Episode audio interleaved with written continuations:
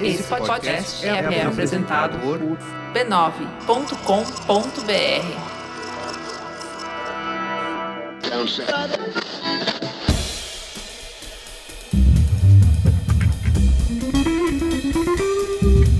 Anticast, a visão do designer sobre o mundo.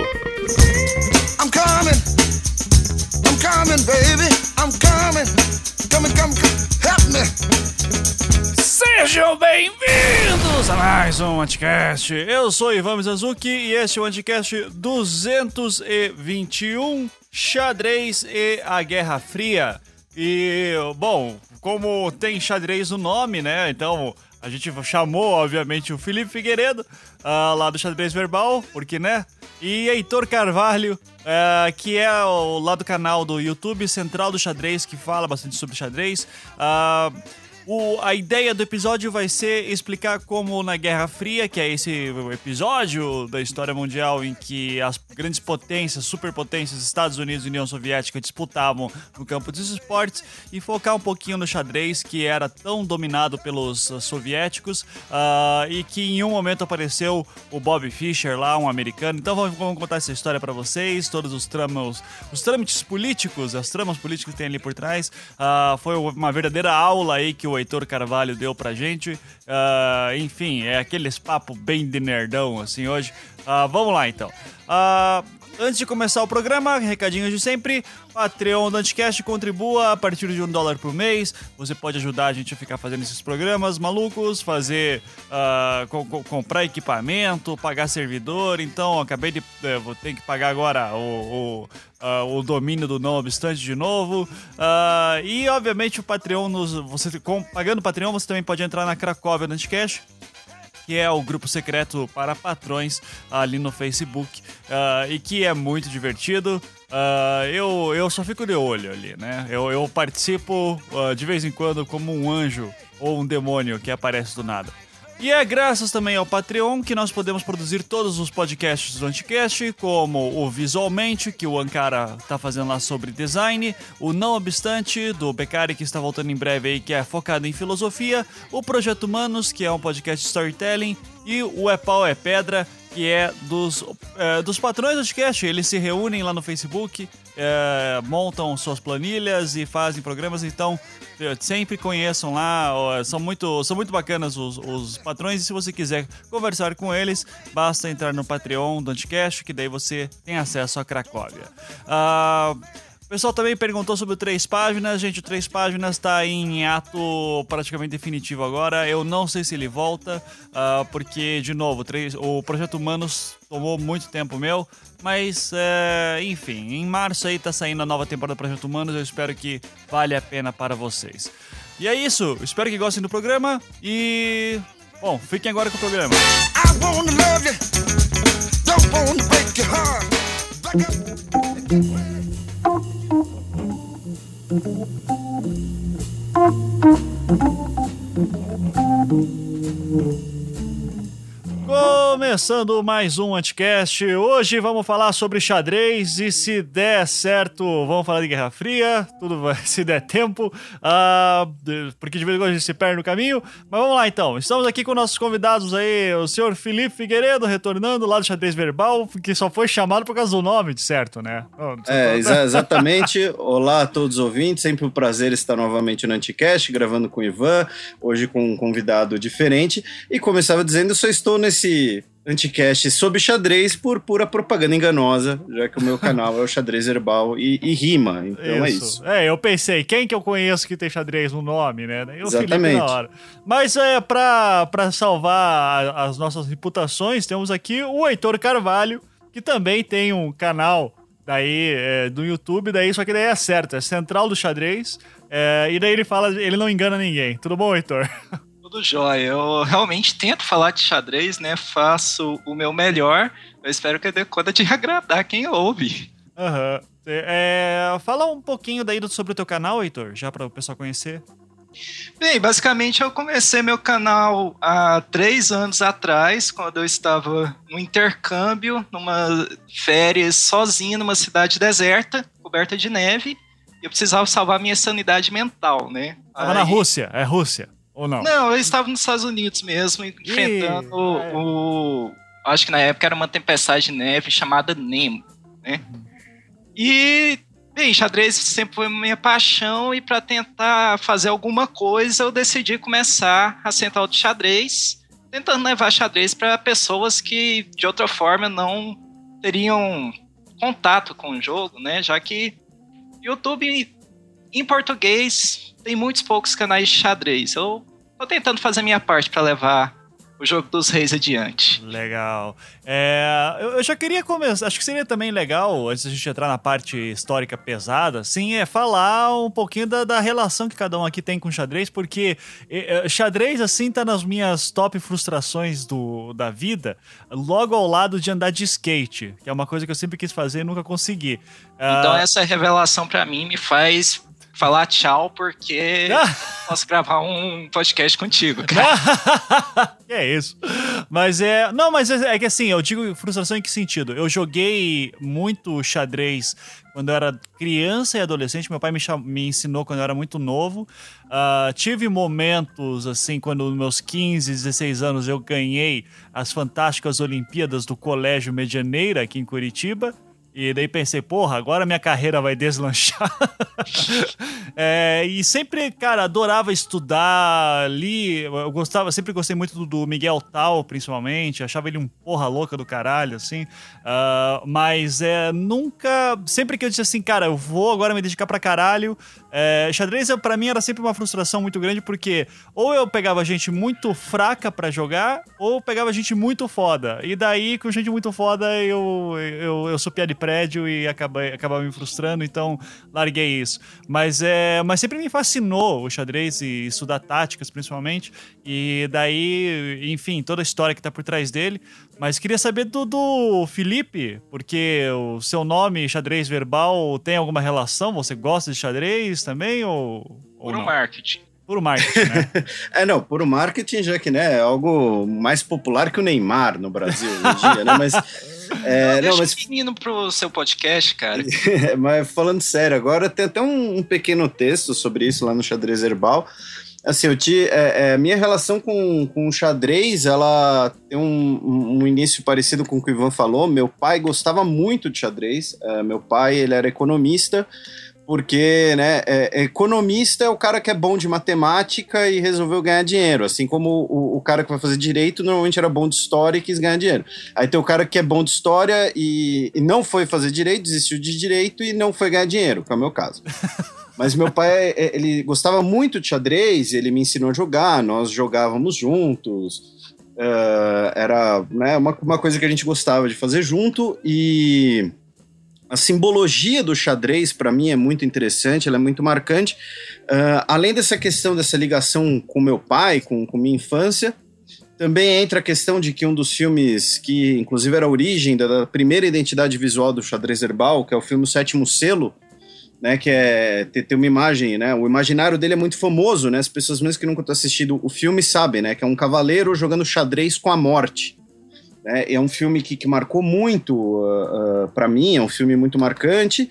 E finalmente o terceiro elemento que fez aí eu, eu dar um nome xadrez herbal, ou seja, além de, dessas duas ligações, é da ideia de, de você fazer uma disputa, um confronto, mas é um confronto intelectual, um confronto de mentes, ou seja, não é um confronto uh, físico, não é um confronto de, de agressão, é um confronto intelectual de ideias, né? Tanto que pegando essa ideia, tem uma, uma, uma sessão lá no site, que infelizmente ela não é tão frequente quanto eu gostaria, chamado No Tabuleiro, em que eu chamo duas pessoas com visões antagônicas sobre um mesmo assunto e elas escrevem um texto, cada um defendendo sua posição, do mesmo tamanho do outro. Uh, então foi por isso até que aí surgiu o nome xadrez herbal, né, para dar essa ideia de um, de um confronto intelectual, né, até, até porque o esporte, né, é a racionalização dos confrontos, né, o próprio Beckenbauer uma vez falou isso, né? Quem dera se os problemas entre as nações fossem resolvidos dentro de um campo de futebol e tal. E é, inclusive, um pouco do que a gente vai falar hoje em relação à Guerra Fria. Mas, uh, falando muito, como sempre faço, é resumindo, é isso. Beleza. E aí, Heitor, você? Bem, me corta. Ele é engenheiro. Na hora que você achar que eu tô falando demais, que senão eu vou falar demais. ele é engenheiro e engenheiro gosta de, de, de, número e pronto, é isso. É, isso. Aliás, uma menção aqui também honrosa ao meu tio Bruno, Bruno Miller, que é professor da Federal de Ciência e Computação, também foi uma grande influência. Eu acho que eu vou falar merda aqui, eu não sei se ele foi campeão brasileiro ou paranaense quando tinha 18 anos, assim também. Então, Uh, do, do, do, juvenil, né? Então, o, o, Paraná é um pouco menor que o Brasil, assim. é, mas eu não me lembro exatamente. Distinção. Bem provável que ele tenha sido paranaense. Depois, desculpa, Bruno, qualquer coisa. mas e aí? Fala aí, Heitor. Bem, eu era uma criança muito tímida, né? Que não conversava com muitas pessoas. Assistiu A... Lances Inocentes, se apaixonou, né? Não, isso daí foi depois. Calma, que lá vem história. Senta, cara, senta, calma. Aí quando eu tava com 11 anos, quinta série, né, eu entrei num colégio que tinha xadrez na grade curricular. E os meus colegas já sabiam jogar xadrez, eu evidentemente entrei nas aulas de xadrez perdendo tudo, que eu nunca tinha visto xadrez na vida.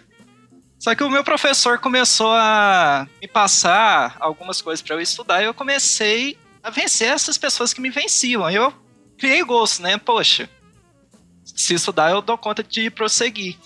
E depois disso eu sempre procurei bastante desafios, aumentando o nível do, das disputas, né? Venci a galera da minha sala, queria vencer a galera de todo o colégio. Na hora que eu comecei a vencer a galera de todo o colégio, queria vencer a galera de torneios. E foi assim dos 11 até os 14 anos, quando eu comecei a jogar vários torneios aqui no meu estado, que eu moro em Goiás, né? E evidentemente perdi tudo quando eu comecei a jogar. Mas nunca desisti, procurei lutar, porque eu já tinha visto que se eu estudasse eu poderia progredir. E, bem, consegui alguns títulos ao longo desse caminho, né? Já fui campeão universitário de xadrez estadual duas vezes. É, fiz parte de, da equipe da universidade que conseguiu o segundo lugar no Brasileiro Universitário. Isso há uns quatro anos atrás. Então, esses são os maiores títulos que eu ganhei, né? Mas tem alguns outros no caminho e, bem, eu não pretendo parar nunca mais. Uhum. Já, já conseguiu virar mestre? Ainda não? Não, cara, ainda tá longe disso. Tá longe? Vamos deixar isso pra outro dia. Não sei, né, uai? É, eu, eu, eu aqui, aqui a uma quadra de casa era a escola do Jaime Sunier, né? Que é, acho que é, é, quantos grandes mestres que tem no Brasil atualmente? Essa semana nós ganhamos o 12 grande mestre. Ah, olha aí, que bacana. Então, é, é, e o Sunier, ele era é aqui de Curitiba, né? O centro do mundo, como eu gosto de falar. Então, é um dos grandes mestres brasileiros, assim, bem interessante. Mas tá certo. Então vamos lá. Todo mundo aqui. Uh, uh, antes, da, antes da gente começar, queria assinar embaixo do Jabá. Quem quiser se interessar por xadrez, agora falando sério, um dos poucos momentos que eu falo sério por aqui, é, vê o canal do Heitor, porque tem desde ensinando a jogar, ensinando jogadas, até, por exemplo, ele comentando os jogos do Mundial, né? Uma coisa que pra gente pode parecer muito esquisito, né? Porque a gente tem, sei lá, comentarista em jogo de futebol, ele é comentarista em jogo de xadrez. Obviamente, muita coisa foge à, à minha compreensão, mas falando sério, quem gosta de xadrez, se interessa por xadrez, quer aprender a jogar, enfim, uh, vá lá no, no, no, canal dele, que, que é bem legal, uh, tirando o sotaque dele. Eu reforço a indicação porque o Heitor, gostei muito do seu canal, o Felipe que indicou e achei muito muito didático, muito gostoso de ver assim tal. Então, parabéns aí pelo trabalho. Né? Então, valeu, gente. Recomendo a todos. Então vamos lá, gente. É, o, quando que a gente começa a ter. Aliás, deixa eu refazer a pergunta. Uh, o xadrez, como a gente conhece hoje, ele sempre foi assim? Quando que são os primeiros registros? O jogo era diferente? É, alguém sabe dizer qual que é a origem do xadrez? Isso daí eu vou deixar pro Felipe, porque é uma parte um pouco mais histórica da. O xadrez surgiu. Os esportes dele na Índia e teve todo um caminho histórico que, para não falar merda, vou deixar o Felipe falar as merdas para mim. Ah, beleza. Entendi, então eu que vou falar bobagem. É. É, então, foi o que o, o resumindo, é um pouco, elaborando um pouco, melhor dizendo, o que o, que o Heitor disse, É, e antes que, que alguém estranhe, assim, né? Não é que eu sou. Tem uma matéria na faculdade de História chamada História do Xadrez. É eu fiz um vídeo, inclusive, chamado História do Xadrez, e eu pesquisei por esse vídeo um tempo atrás. Uh, mas o xadrez ele tem basicamente duas origens. Uh, a mais aceita é na Índia. Uh, alguns dizem que ele também tem origens similares na China. Porém, o xadrez, como a gente conhece ele hoje, ele é um xadrez europeu que é consolidado na Europa a partir da, da, da passagem da alta para baixa Idade Média. Estamos falando ali século XII, mais ou menos. O xadrez ele vai chegar na Europa por conta justamente do que tem no meio entre a Europa e a Índia. Não à toa que tem o nome, né, segundo a visão eurocentrista, de Oriente Médio. Né? Os persas e os árabes vão adaptando o jogo, ou seja, o jogo que surgiu na Índia tem muitas diferenças, mais do que eu consigo pensar, uh, em relação ao jogo que a gente conhece hoje, em relação ao jogo que qualquer um pode jogar agora online, ou então baixar algum jogo de xadrez, aí tem vários, Battle Chess, sei lá. Uh, então eram coisas bem diferentes. Ele foi passando por essa mudança na Pérsia e na Arábia, tanto que cheque, mate, vem da, da região, né? A palavra cheque que nós usamos é da mesma origem, tanto de chá persa, que era o, o rei da Pérsia, por entre aspas, e o sheik árabe. Né? Quando a gente fala cheque-mate, o rei está morto, a origem da palavra é a mesma.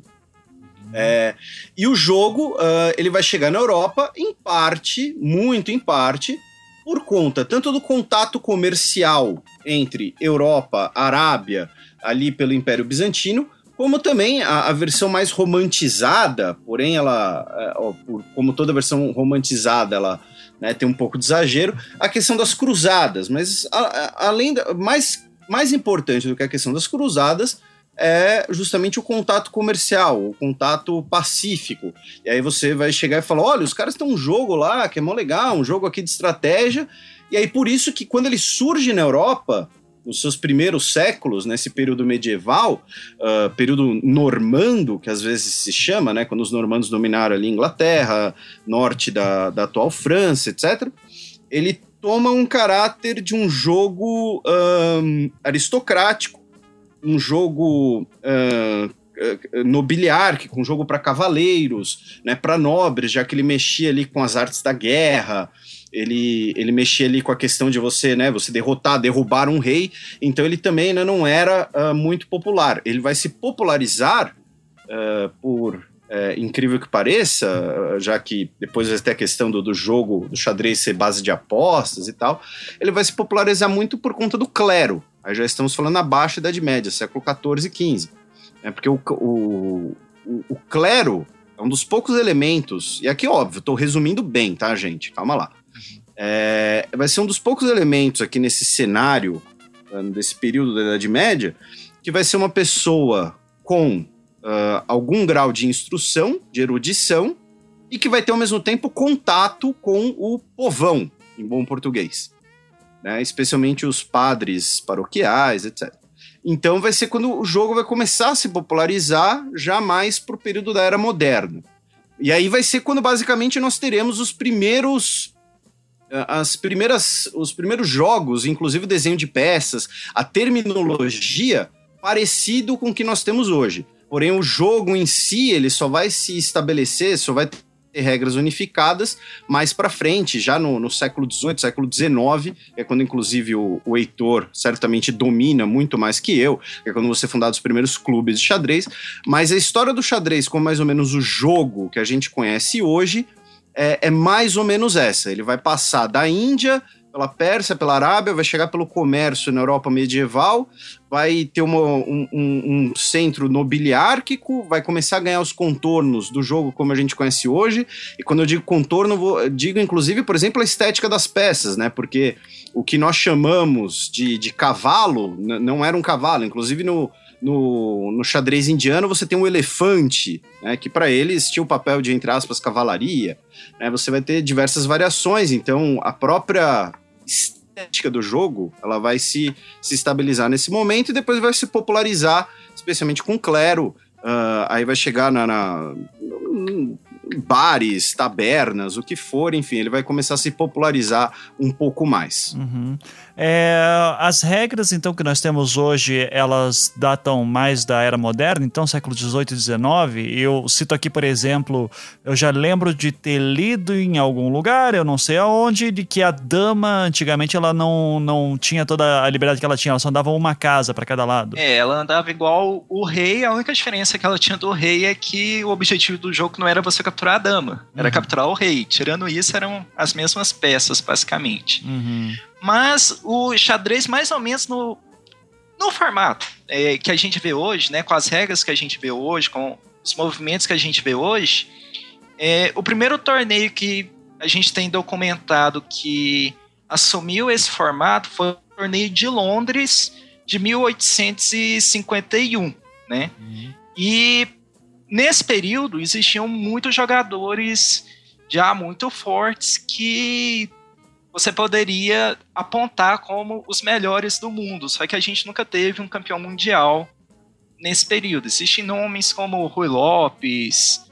Philendor, o Paul Murphy, mas como a gente nunca teve um campeonato mundial, realmente a gente, apesar de ter, começar a ter os torneios, a gente não tinha o campeão mundial de xadrez até o ano de 1886. Uhum.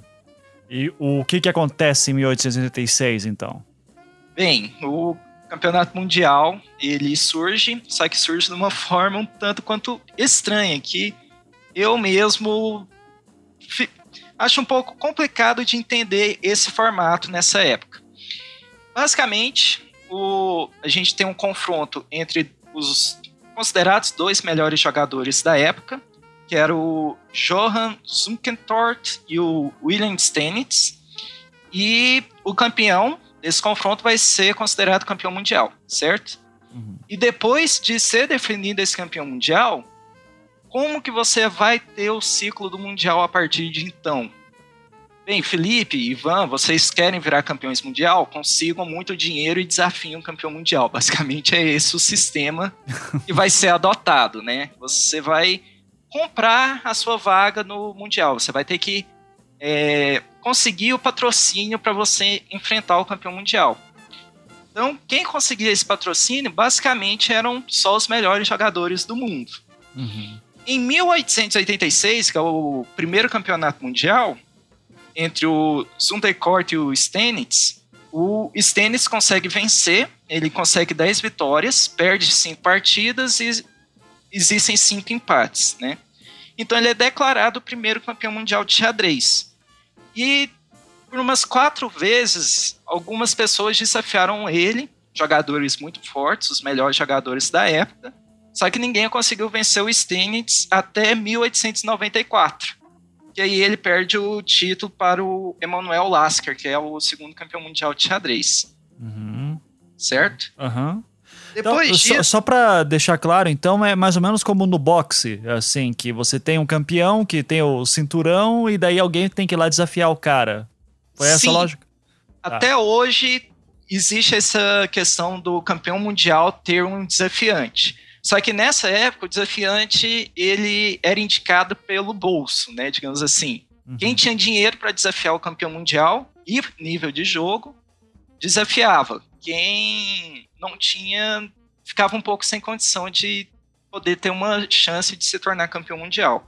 Isso vai mudar depois, só que a gente vai falar, tá? Uhum.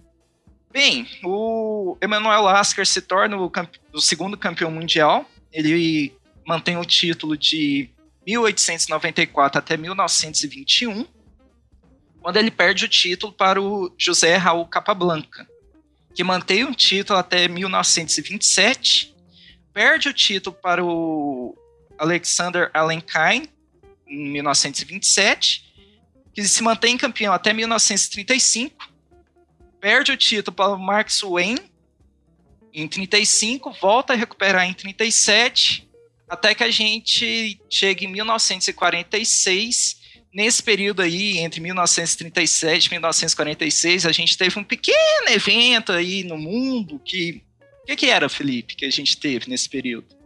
É, foi é, campeonato de torta na cara. É. Ah, é? Quem a humanidade, praticamente, né? É. tá. Bem, em, a gente teve a Segunda Guerra Mundial. Uhum. Né? Ah, é? Ju, pô, eu pensei que era torta na cara. e deixar o Felipe falar aí um pouco o que, que foi a Segunda Guerra, se alguém não souber, né? Porque é importante aqui para o contexto de 1946 para a gente entender o que aconteceu com o Campeonato Mundial. Como, uh, você quer que eu explique o que foi a Segunda Guerra Mundial, é isso? é, mais ou menos o contexto do questão nazista, é, correndo atrás de judeus tal, só um, não, acho, é. que, acho que a gente. A gente já fez assim até um projeto humanos inteiro, né, sobre isso, mas a gente pode falar. É, eu acho que é mais interessante falar sobre a polarização que vai vir depois da Segunda Guerra Mundial. Ah, tá. É, então, Felipe, você explicar então. Né? É, não, é só pra, pra isso, porque o. Porque, assim, Felipe, né? E isso vai até. Acho que é interessante. Eu, eu tenho também essa dúvida em questões uh, mais detalhadas. Porque você tem a uh, União Soviética e Estados Unidos lutando como aliados na Segunda Guerra Mundial contra a Alemanha nazista, e em algum momento estoura a Guerra Fria, história que nunca estourou, né? Mas quando que se acirra a Guerra Fria ali entre os dois países, de fato? É, o, o que acontece, assim, é... Você tem, tem duas interpretações disso. A primeira interpretação é a geopolítica que é basicamente o seguinte: a Guerra Fria ela é um período de algo maior. Né? Desde o século XIX, o finais do século XVIII, se preferirmos, né? você, segundo a, a, as principais teorias da geopolítica, né? você tem uma potência uh, territorial, uma potência continental, ou como eles às vezes chamam, uma potência eurasiana, que é a Rússia, uh, disputando influência disputando território, uma tensão geopolítica com uma potência marítima, que era o Reino Unido. Com a Primeira Guerra Mundial e no começo do século XX, o estabelecimento do que vai se chamar de aliança especial entre Reino Unido e Estados Unidos, os Estados Unidos se colocam como, digamos assim, sucessor do Reino Unido nesse cenário internacional. Então, o conflito geopolítico a disputa por influências, por questões territoriais, questões comerciais entre os dois países, ela vem, ela já existe no início do século XX, melhor colocando. Com a Segunda Guerra Mundial, tanto os Estados Unidos como a União Soviética vão emergir como as duas principais potências do mundo, como duas potências vencedoras. A União Soviética, que há 30, 40 anos atrás era um país basicamente rural, vai ter consolidado a sua posição de, de país industrial, uh, vai ter consolidado, inclusive, sua expansão territorial e de influência para o leste europeu, uh, coisa que era sempre fez parte da agenda russa, da agenda czarista desde o século XVIII. Os Estados Unidos vai consolidar não apenas uma liderança uh, comercial, econômica, mas também uma liderança hemisférica. Né? Basicamente, agora todo o Ocidente estará ligado, aliado aos Estados Unidos. E aí nós temos então, desde o final da Segunda Guerra Mundial, desde os momentos finais, já se desenhava esse novo conflito, essa nova disputa entre essas duas superpotências. Tanto que nas, nas reuniões, nas conferências uh, do, sobre o pós-Segunda Guerra, que se passam durante a Segunda Guerra, né, Teherã, Yalta e Potsdam, que são as chamadas conferências dos Big Three, onde serão representados, uh, onde serão presentes, melhor dizendo, é, Roosevelt e depois Truman, Stalin e Churchill, é, a principal pauta era justamente isso. Era, por exemplo, Churchill querendo diminuir a influência uh, soviética, especialmente nos Balcãs, tentando impedir que Grécia e Itália se tornassem países na esfera uh, da União Soviética. Então, desde o início, desde os momentos finais da Segunda Guerra Mundial, você já tinha desenhado esse conflito, né? Tanto que tem uma, uma, uma passagem muito famosa, que é inclusive retratada na cinebiografia dele, do Patton, general americano, que ele defendia, né, basicamente, que olha, a gente tem que aproveitar que o nosso exército já está aqui na Europa e já atacar os russos, entendeu? Porque o nosso, nosso verdadeiro inimigo são os comunistas. Aí depois nós teremos dois momentos muito simbólicos disso. O início da Guerra Fria, simbolicamente dizendo, é justamente quando Stalin bloqueia Berlim Ocidental, bloqueia Berlim ocupada que se tornaria Berlim Ocidental. Isso no final da década de, de 1940. Né? É quando a, os antigos aliados, a relação oficialmente fica azeda. né, ainda no período stalinista. E o segundo momento muito simbólico da Guerra Fria é a crise do Suez de 1956. Por quê? A crise, só contextualizando aqui bem rápido. Né? A crise do Suez foi quando o governo egípcio, do Nasser, ele vai nacionalizar o canal do Suez e confiscar propriedade uh, franco-britânica, já que o canal do Suez foi construído por franceses e por britânicos.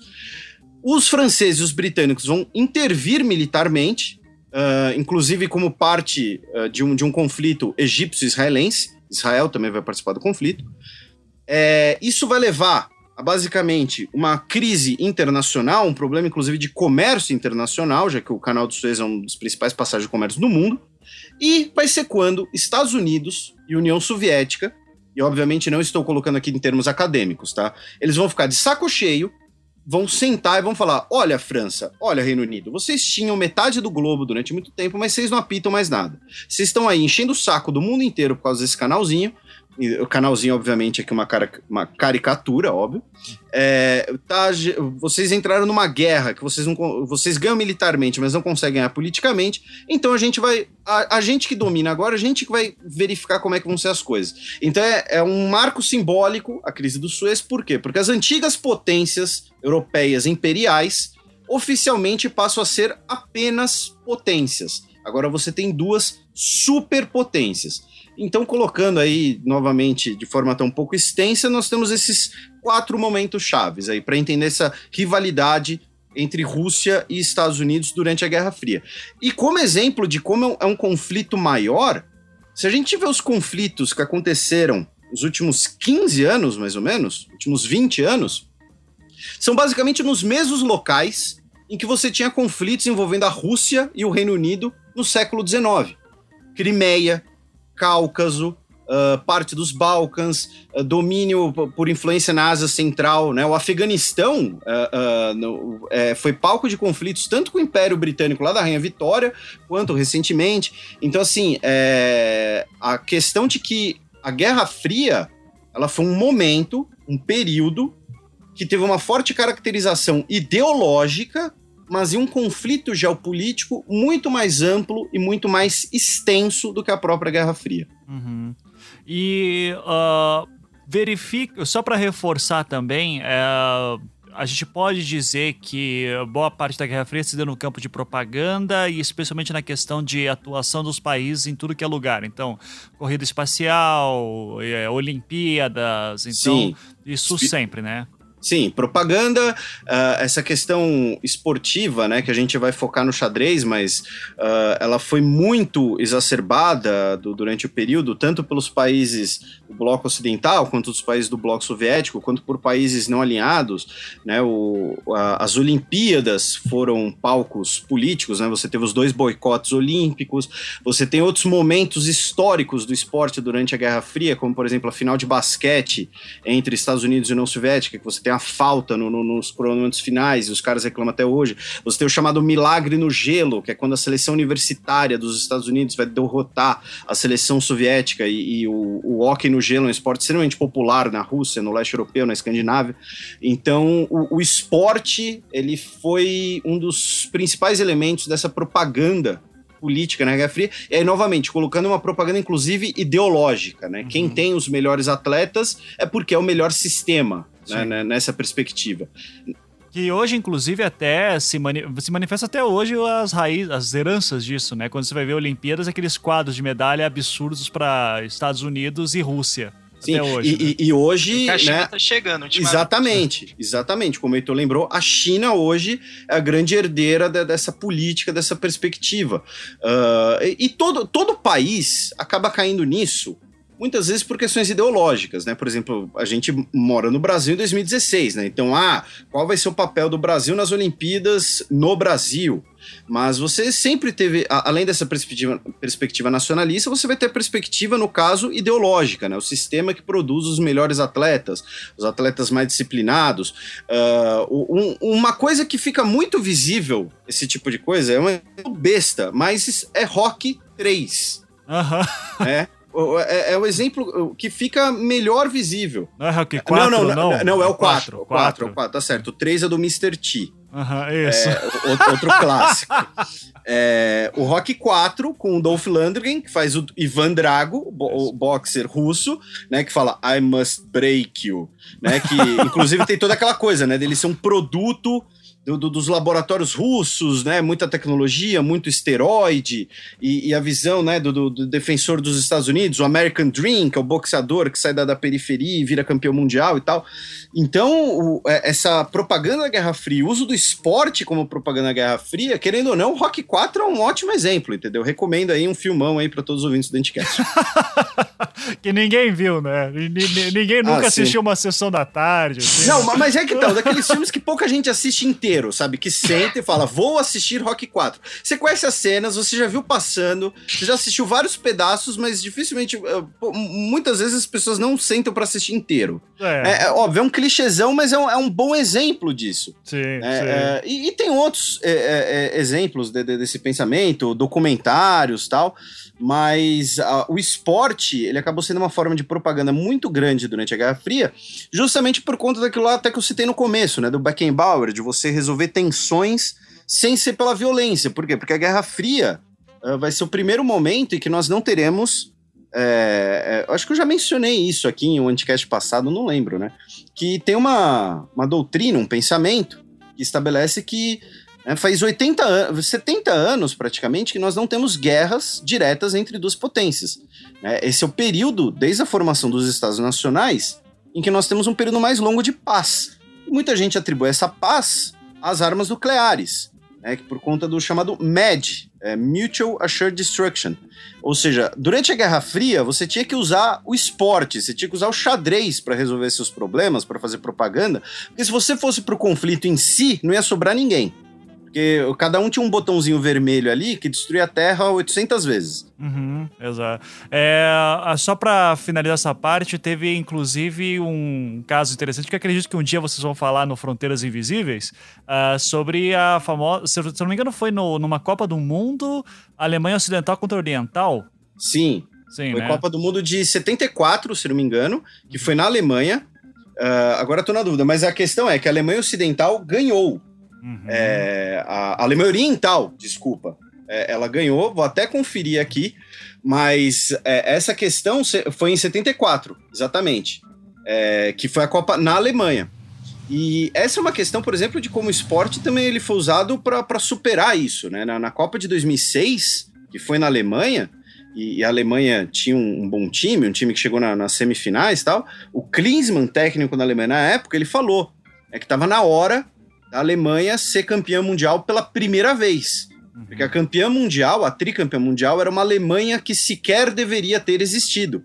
Uhum. É porque os três títulos alemães foram como Alemanha Ocidental, mesmo em 90, ainda era Alemanha Ocidental. É, então, é, é, a própria superação disso também pode passar pelo esporte. Mas, de fato, é um, é um ótimo exemplo desse, dessa disputa leste-oeste. Uhum, Aproveitar a deixa aqui dessa disputa entre Alemanha Ocidental e Oriental, uma dúvida que sempre ficou na minha cabeça, Felipe, e se a Alemanha Oriental tivesse ganhado algum título depois da reunificação, como que ia ficar? Ia juntar esses dois títulos ou ia jogar tudo fora?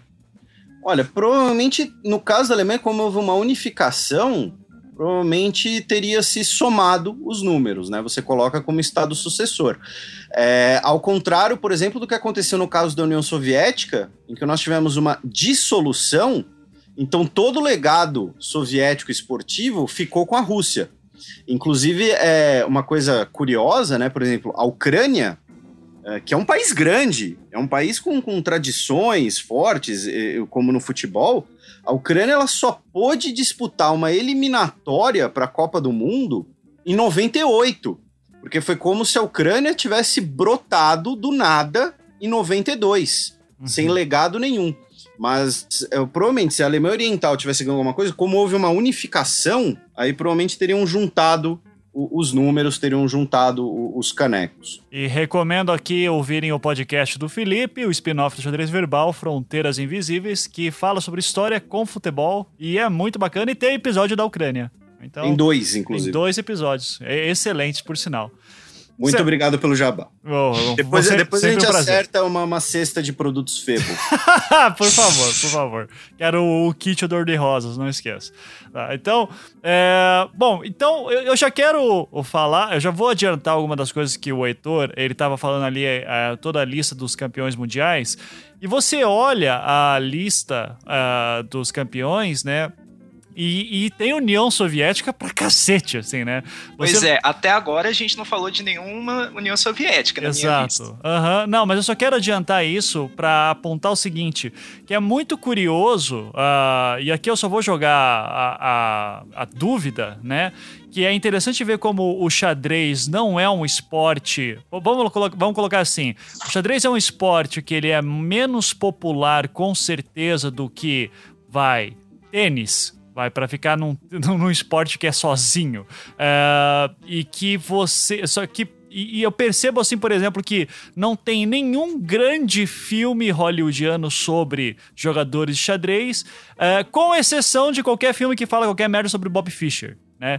Que é o único campeão. Então é muito engraçado, assim, que é, como realmente o xadrez, ele é, parece que ninguém, parece que americano não gosta de falar de xadrez, uh, pelo menos numa indústria cultural, assim, porque foi uma, uma certa lavada que eles levaram da União Soviética durante todo o período da Guerra Fria, né? Daí, Heitor, se puder falar então aí agora da, da sucessão a partir então do de 37. Isso, porque em 37, o Alexander Lenkai ele volta a ser campeão mundial, certo? Ele reganha o seu título. E a gente tem que parar para ver quem que é o Alenkain.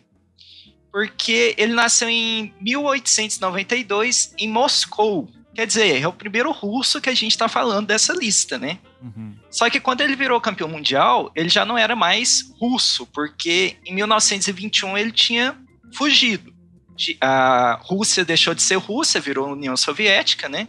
Ele era uma pessoa bastarda, então teve que fugir da Rússia, se mudou para a França, virou um cidadão francês e começou a desenvolver lá, até que em 1927 ele tinha ganhado o Campeonato Mundial pela primeira vez, perdeu em 35, voltou a ser campeão mundial em 37 e continuou campeão mundial até o dia 24 de março de 1946, que foi um dia depois que tinha sido anunciado onde que seria o próximo campeonato mundial. Por que que um dia depois do anúncio ele perdeu o título? Porque ele morreu. Foi o único campeão mundial que morreu sendo campeão. Uhum. E a morte dele criou uma situação estranha, tipo, criou-se muita especulação como que ele morreu, né? Porque ele vivia na França, só que ele tinha muitas atitudes pró-nazistas. Durante a guerra, ele pouco antes da guerra e durante a guerra, ele participou de diversos torneios nos diversos países que estavam ocupados pelos nazistas. Existem vários artigos que são atribuídos a ele que são tem um teor antissemita muito grande. E no fim da guerra, quando a França estava se reestruturando, é, ficou é, tinha essa sensação de querer uma revanche àqueles que apoiavam o inimigo durante a guerra, né?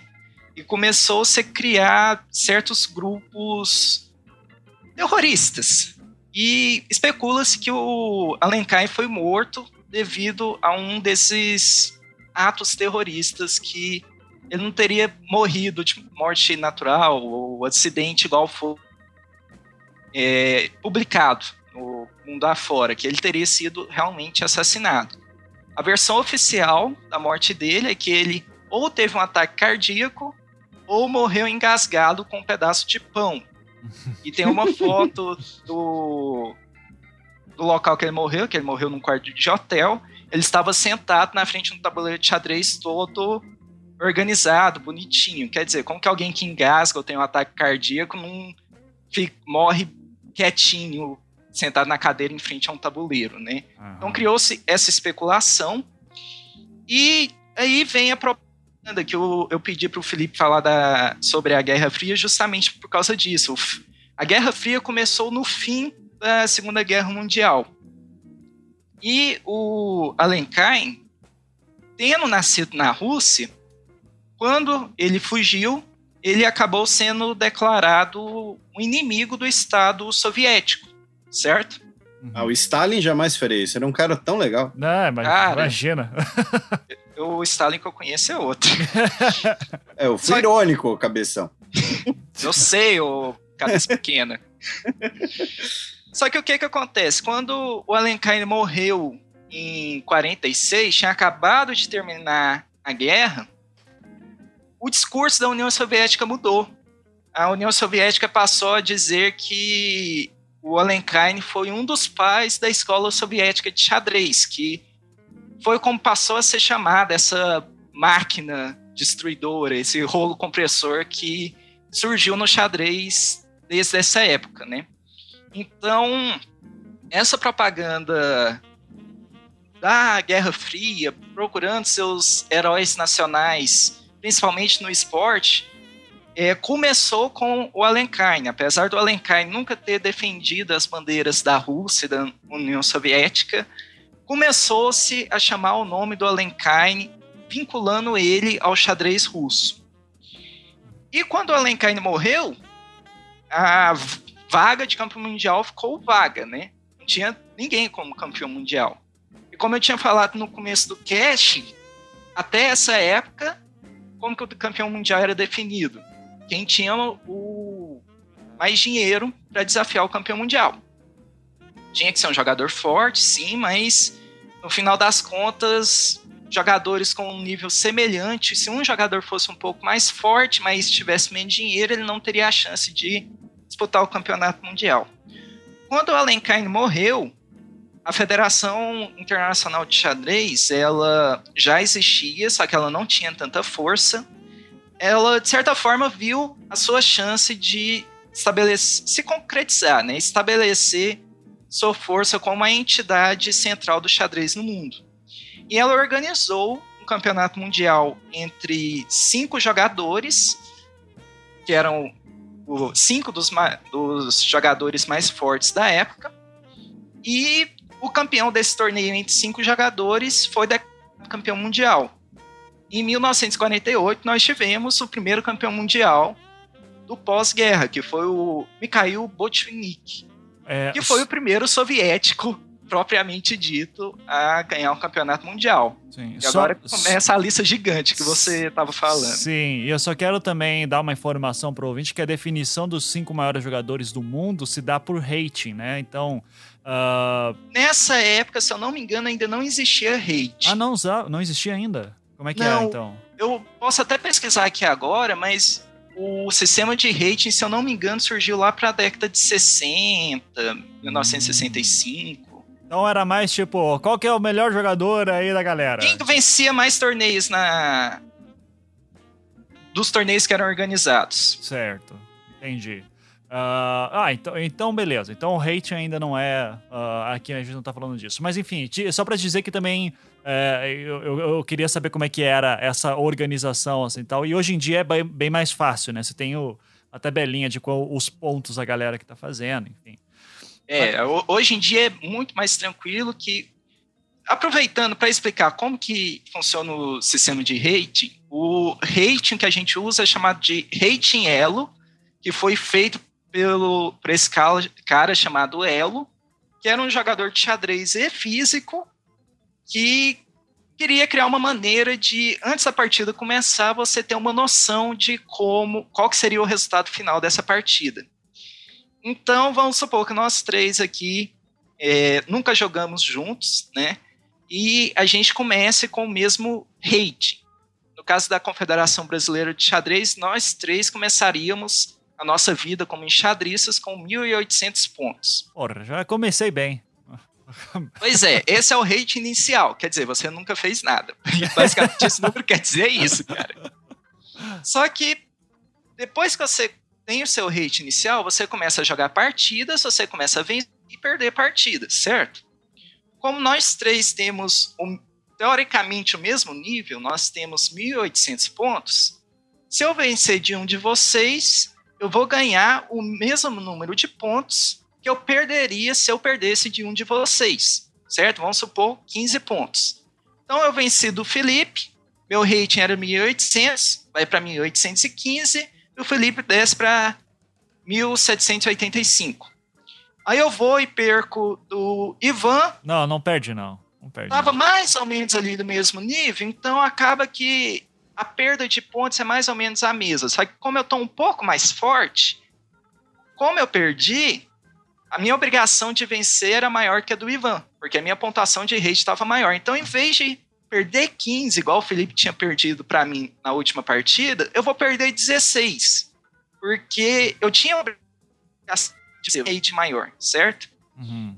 E essa diferença de pontuação entre um jogador e outro, ela é feita, ela é calculada, se eu não me engano de cabeça aqui, para caso a diferença de rate entre dois jogadores seja de 300 pontos, teoricamente, o jogador que tem mais maior pontuação teria 100% de possibilidade de vitória. Quer dizer, se ele perder aquela partida, ele vai perder muito ponto de rate. Ele vai cair lá para baixo na, na, listagem de rate. Uhum. E caso um jogador que tenha muitos poucos pontos ganhe de um jogador que tenha muitos pontos, ele vai ganhar muitos pontos de rate, vai subir muito rápido na listagem. Então, com essa pontuação, você vai perdendo, à medida que você vai ganhando mais pontos, você ganha menos pontos a cada, desculpa, a cada vitória, acaba determinando qual que seria o resultado provável daquela disputa, certo? Ficou Ou claro? Ou seja, se eu ganho, se eu tô começando e de repente, logo de cara, já pego num campeonato um grande mestre e por alguma cagada do destino eu ganho do cara, eu sou um talento e ganho ponto pra cacete. Isso, você vai ganhar em torno de uns 40 pontos em uma partida só. Legal. Certo? Uhum. E 40 pontos é muita coisa, cara. Uhum. Só para você ter uma ideia da diferença de forças, em primeiro lugar, essa é uma diferença relativa entre os jogadores tem que ser os jogadores na mesma época. Por exemplo, Bob Fischer nunca passou de 2.780 pontos, 50 pontos, se eu não me engano. De memória eu não tenho certeza. Mas ele ficou ali, 2.700 e pouco. Hoje, o primeiro colocado da listagem é o Magnus Carlsen. Ele tem 2.850 quase. Quer dizer, é uma diferença de 100 pontos. Uhum. Só que é muito é quase impossível você falar que o Bob Fischer perderia para o Magnus Carlsen hoje, porque a diferença de tempo é enorme, é 40, 50 anos. Certo. Ficou clara a ideia do hate, como que funciona? Sim, sim.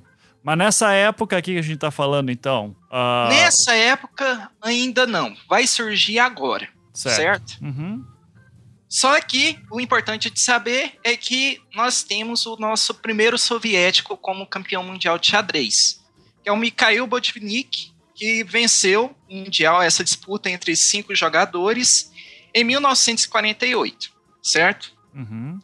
E agora a Federação Internacional vai montar um sistema para determinar o desafiante, sem precisar do bolso para você ser um desafiante. Você precisa apenas do mérito, realmente. Se você vencer uma série de disputas, você vai ter o direito a disputar o campeonato mundial contra o campeão mundial atual. Então, nós temos o Mikhail Bolshevik, venceu o mundial em 1948. Ele defendeu seu título algumas vezes. Só que aí, em 1957, chega o Vasily Smilov, que é outro soviético, ele tinha vencido todo esse processo de disputas, que eu vou explicar um pouquinho para frente, vai ficar mais claro. Ele ganhou o direito de ser o desafiante do Mikhail Botvinnik, vencendo a última etapa dessas disputas, que é chamada de Torneio dos Candidatos. Venceu o Torneio dos Candidatos, disputou com o Botvinnik e venceu o Botvinnik. Logo, ele foi declarado campeão mundial. Só que, quando o campeão mundial, nessa época, ele perdia o título, ele teria a possibilidade de revanche. E na revanche, o Botvinnik voltou a conquistar o título, certo? Uhum. ele continuou campeão, campeão mundial até 1960, quando aí chegou o Mikhail Tal, que você comentou no início do cast. Sim, que é tirou o... o título dele. Que eu adoro, eu adoro. Perdeu logo depois, em 61, de novo, pro Botvinnik, uhum. certo? E o Botvinnik se manteve campeão, campeão mundial até 1963, quando aí ele perdeu de vez. Ele nunca mais olhou a coroa na sua cabeça só que a União Soviética continuou no topo do xadrez, já que o outro soviético, o Tigran Petrosian, venceu o Mundial em 1963 e se manteve campeão até 1969. Sim. Então, só para aqui para contabilização, Botvinnik, uh, Smyslov, o Tal e o Petrosian quatro soviéticos aí até o momento, uh, desde que essas, desde que acabou a Segunda Guerra Mundial, né? Então, Isso. Ou seja, União Soviética mandando de lavada aí. E vem a minha dúvida: Estados Unidos estava preocupado com isso? Alguém sabe de informação? Assim, se tinha. Estava tentando, assim, clube xadrez nos Estados Unidos, alguém emplacar? O governo em si não estava investindo como a União Soviética investia. Então, os soviéticos, ele quem era um bom jogador de xadrez na União Soviética tinha várias regalias, né? Eles eram mais ou menos no mesmo nível do, de quem era integrante do Partido Comunista. Você podia sair do país, que era uma regalia incrível para a época.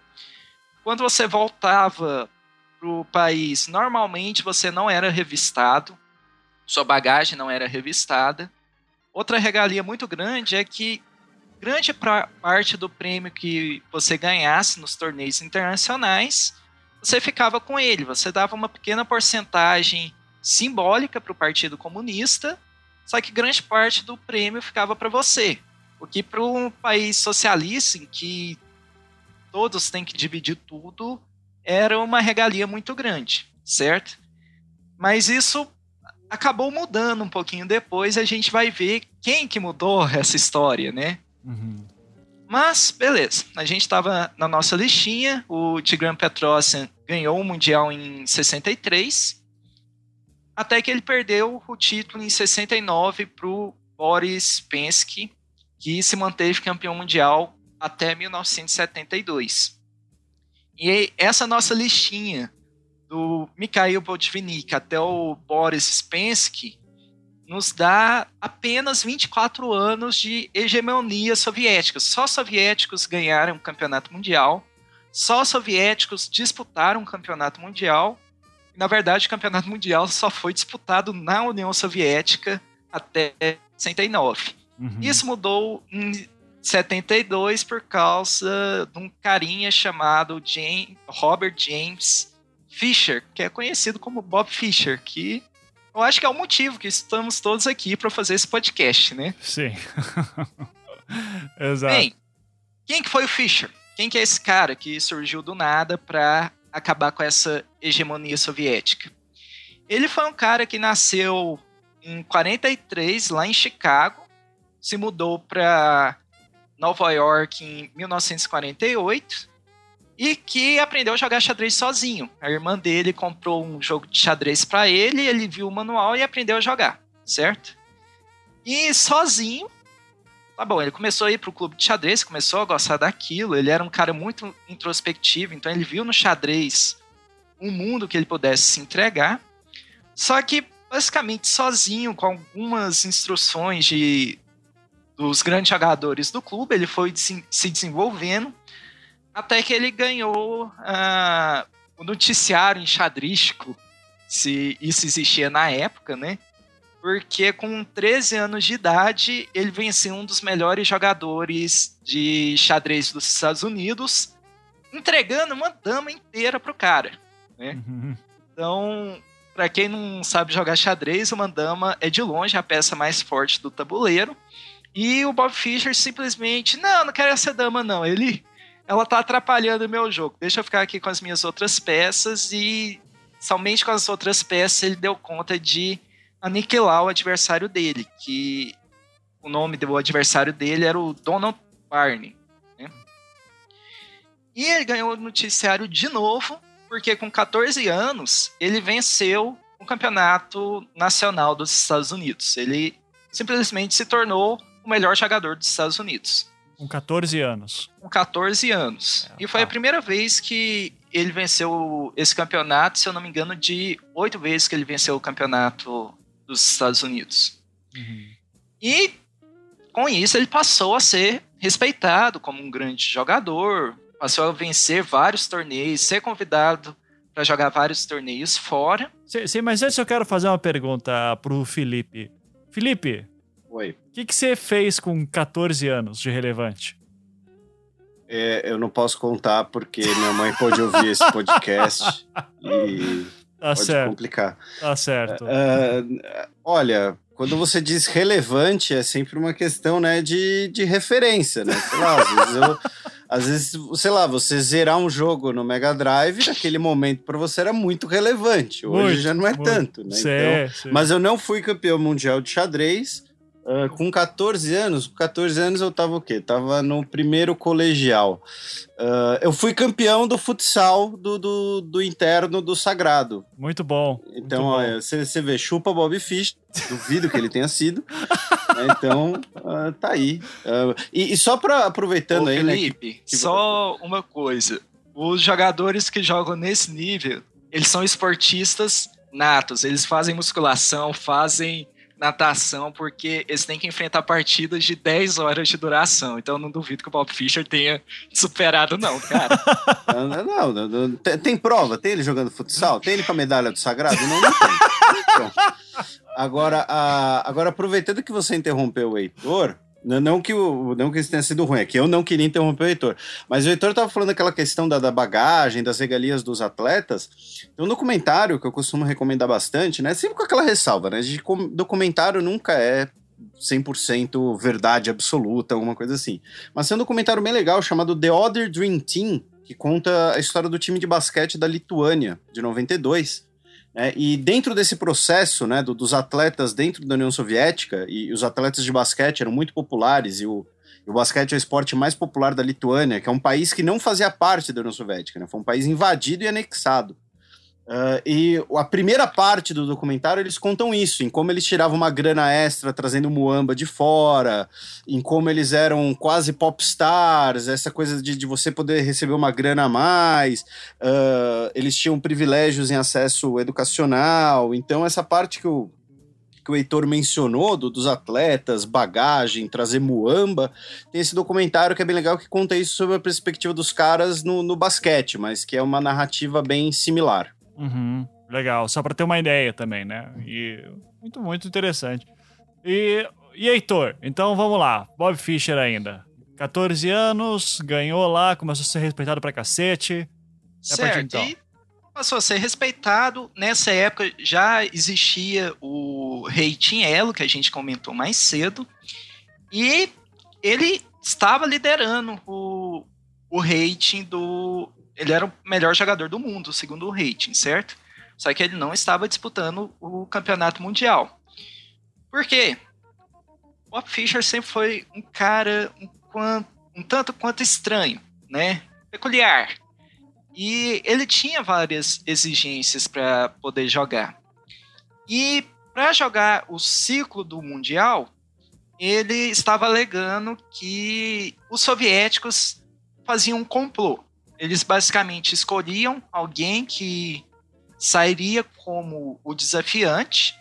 Todos os outros soviéticos que participassem do processo de escolha do desafiante do campeonato mundial iam jogar a favor desse cara. Quer dizer, quando você jogasse com esse cara, você ia perder. Quando você jogasse com um adversário desse cara, você ia jogar moendo o adversário, para cansar o adversário. E quando você jogasse entre soviéticos, você ia empatar, ia ter algum resultado que não fosse atrapalhar a carta marcada do sistema. Né? Uhum. Até que o Bob Fischer, de tanta pressão, conseguiu mudar o sistema de escolha do desafiante para o campeon campeonato mundial. Antes, esse sistema era um torneio fechado, todos contra todos, em que essa teoria do Fischer de carta marcada é algo relativamente fácil de se acontecer, né, ter resultados marcados. E a Federação Internacional decidiu então mudar o sistema do torneio de candidatos para um sistema mata-mata. Quer dizer, eu jogo um número de partidas com você.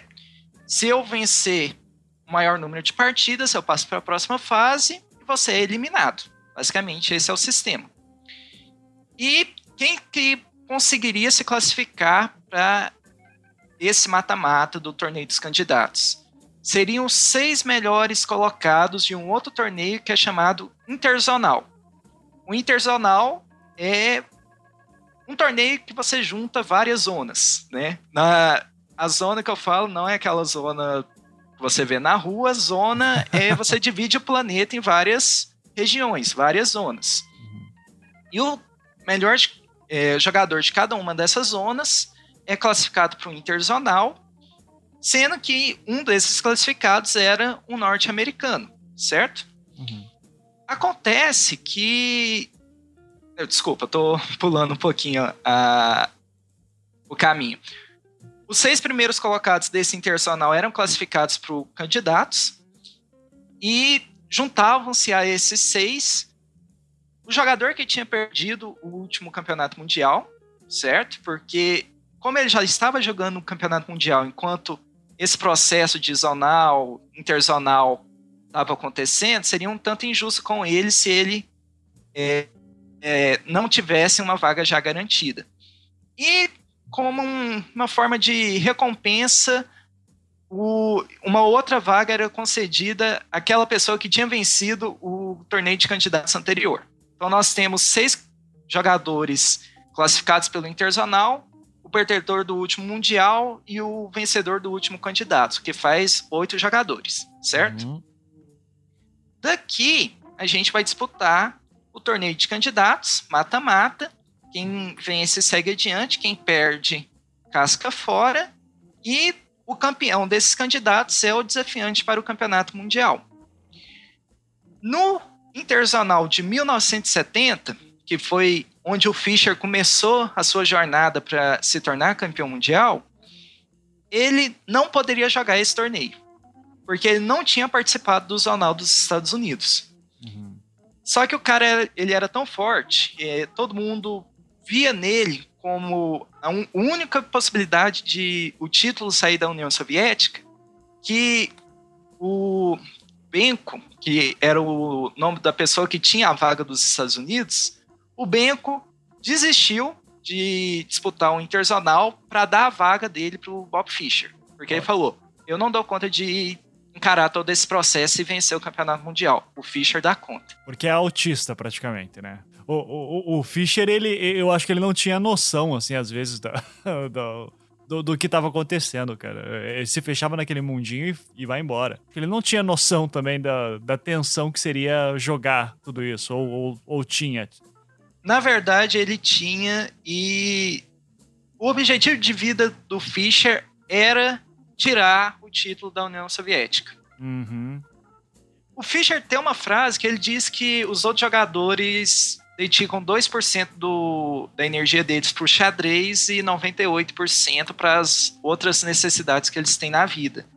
E ele dedicava 98% ao xadrez e 2% para o resto. Né? Uhum. Então ele tinha o objetivo de ser o melhor do mundo, de se e mostrar para todo mundo que ele era o melhor do mundo. E nada mais importava, né? Então, uhum. eu acredito que ele tinha noção, sim, do que, que ele tá, estava enfrentando.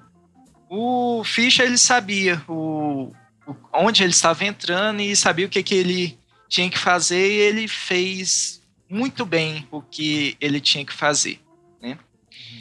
Certo. O Bob Fischer, então, ele venceu o Interzonal e se classificou para o torneio de candidatos que foi disputado em 1971, na, em Vancouver, lá no Canadá. E na primeira rodada ele pegou logo de cara um soviético que é, tem o nome de Mark Taimanov. Desculpe pela pronúncia, né?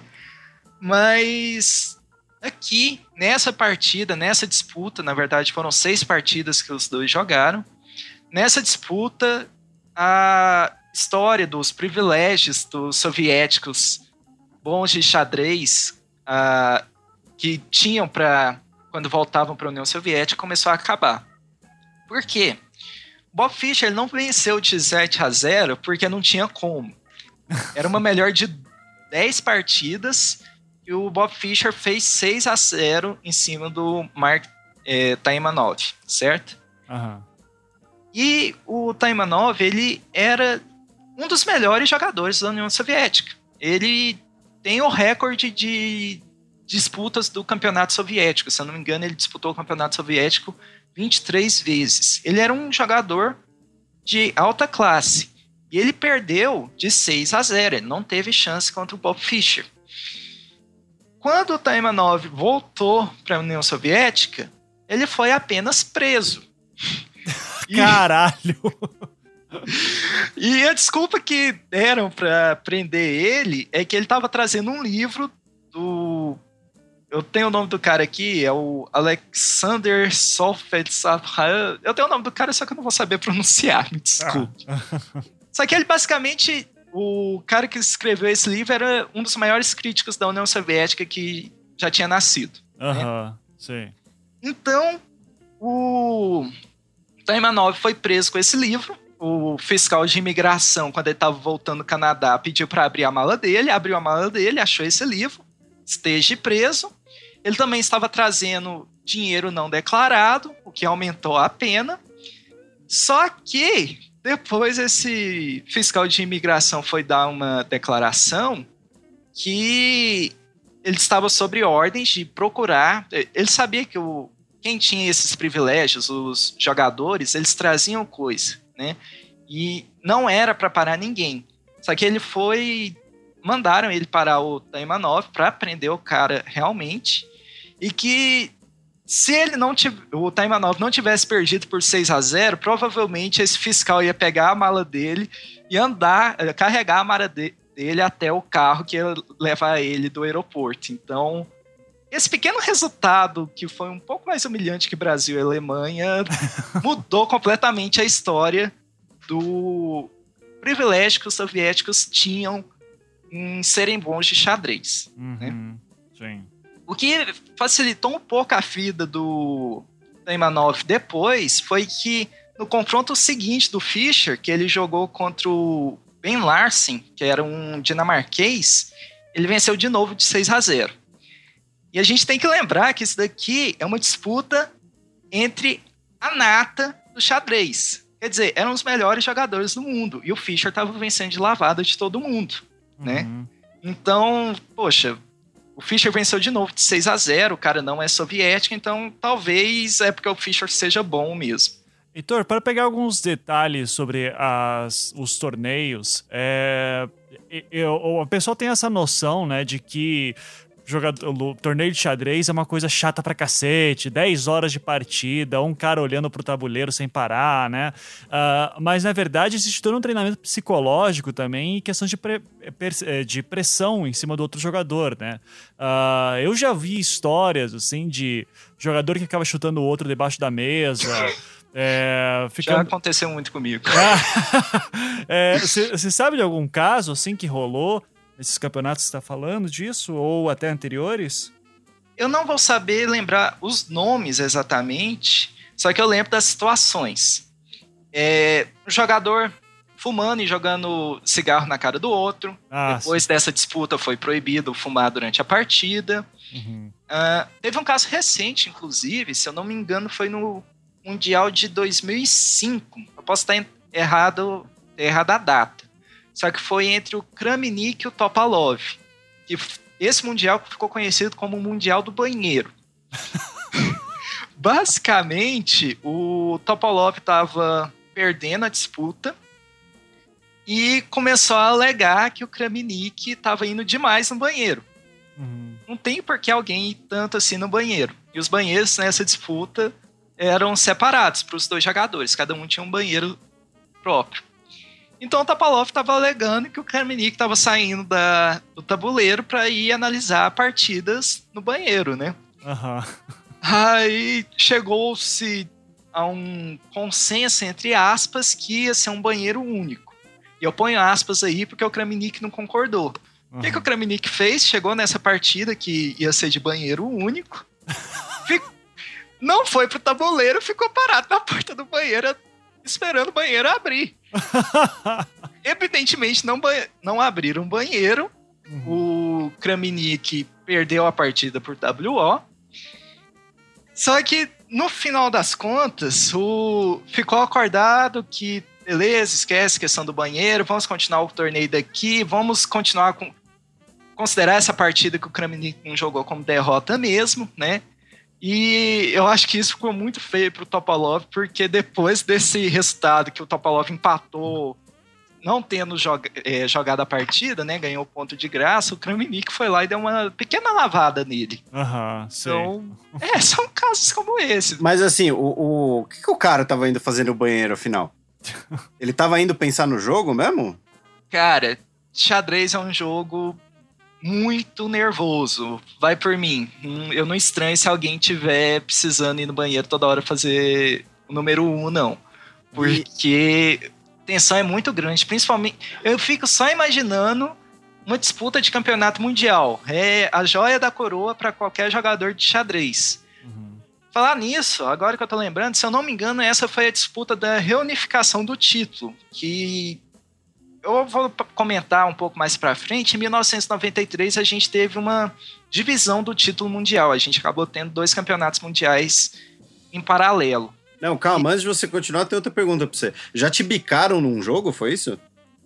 Ficar me chutando debaixo da mesa, depois falar pro árbitro que não tava fazendo nada, esse tipo de história. Então... Mas será que o cara não tava só esfregando assim, você? Sei é... lá, os dois de é. bermuda, cara, pele nua? Assim, quando eu tô jogando uma partida de xadrez, eu só quero saber da, dos lances, eu não fico pensando nessas coisas paralelas. Então...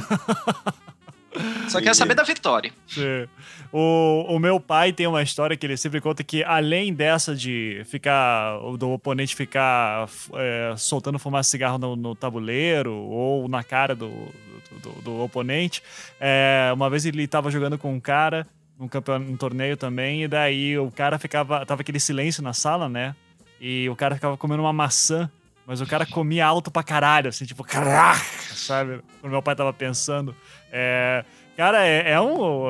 Tem umas táticas, assim, que são sacanagem, assim, do, né, do, do, pessoal. E agora, quando eu fiquei sabendo que a galera ficava fazendo chute debaixo da mesa, assim, campeonato mundial, eu, eu fiquei. Eu disse, pô, tô de parabéns, cara.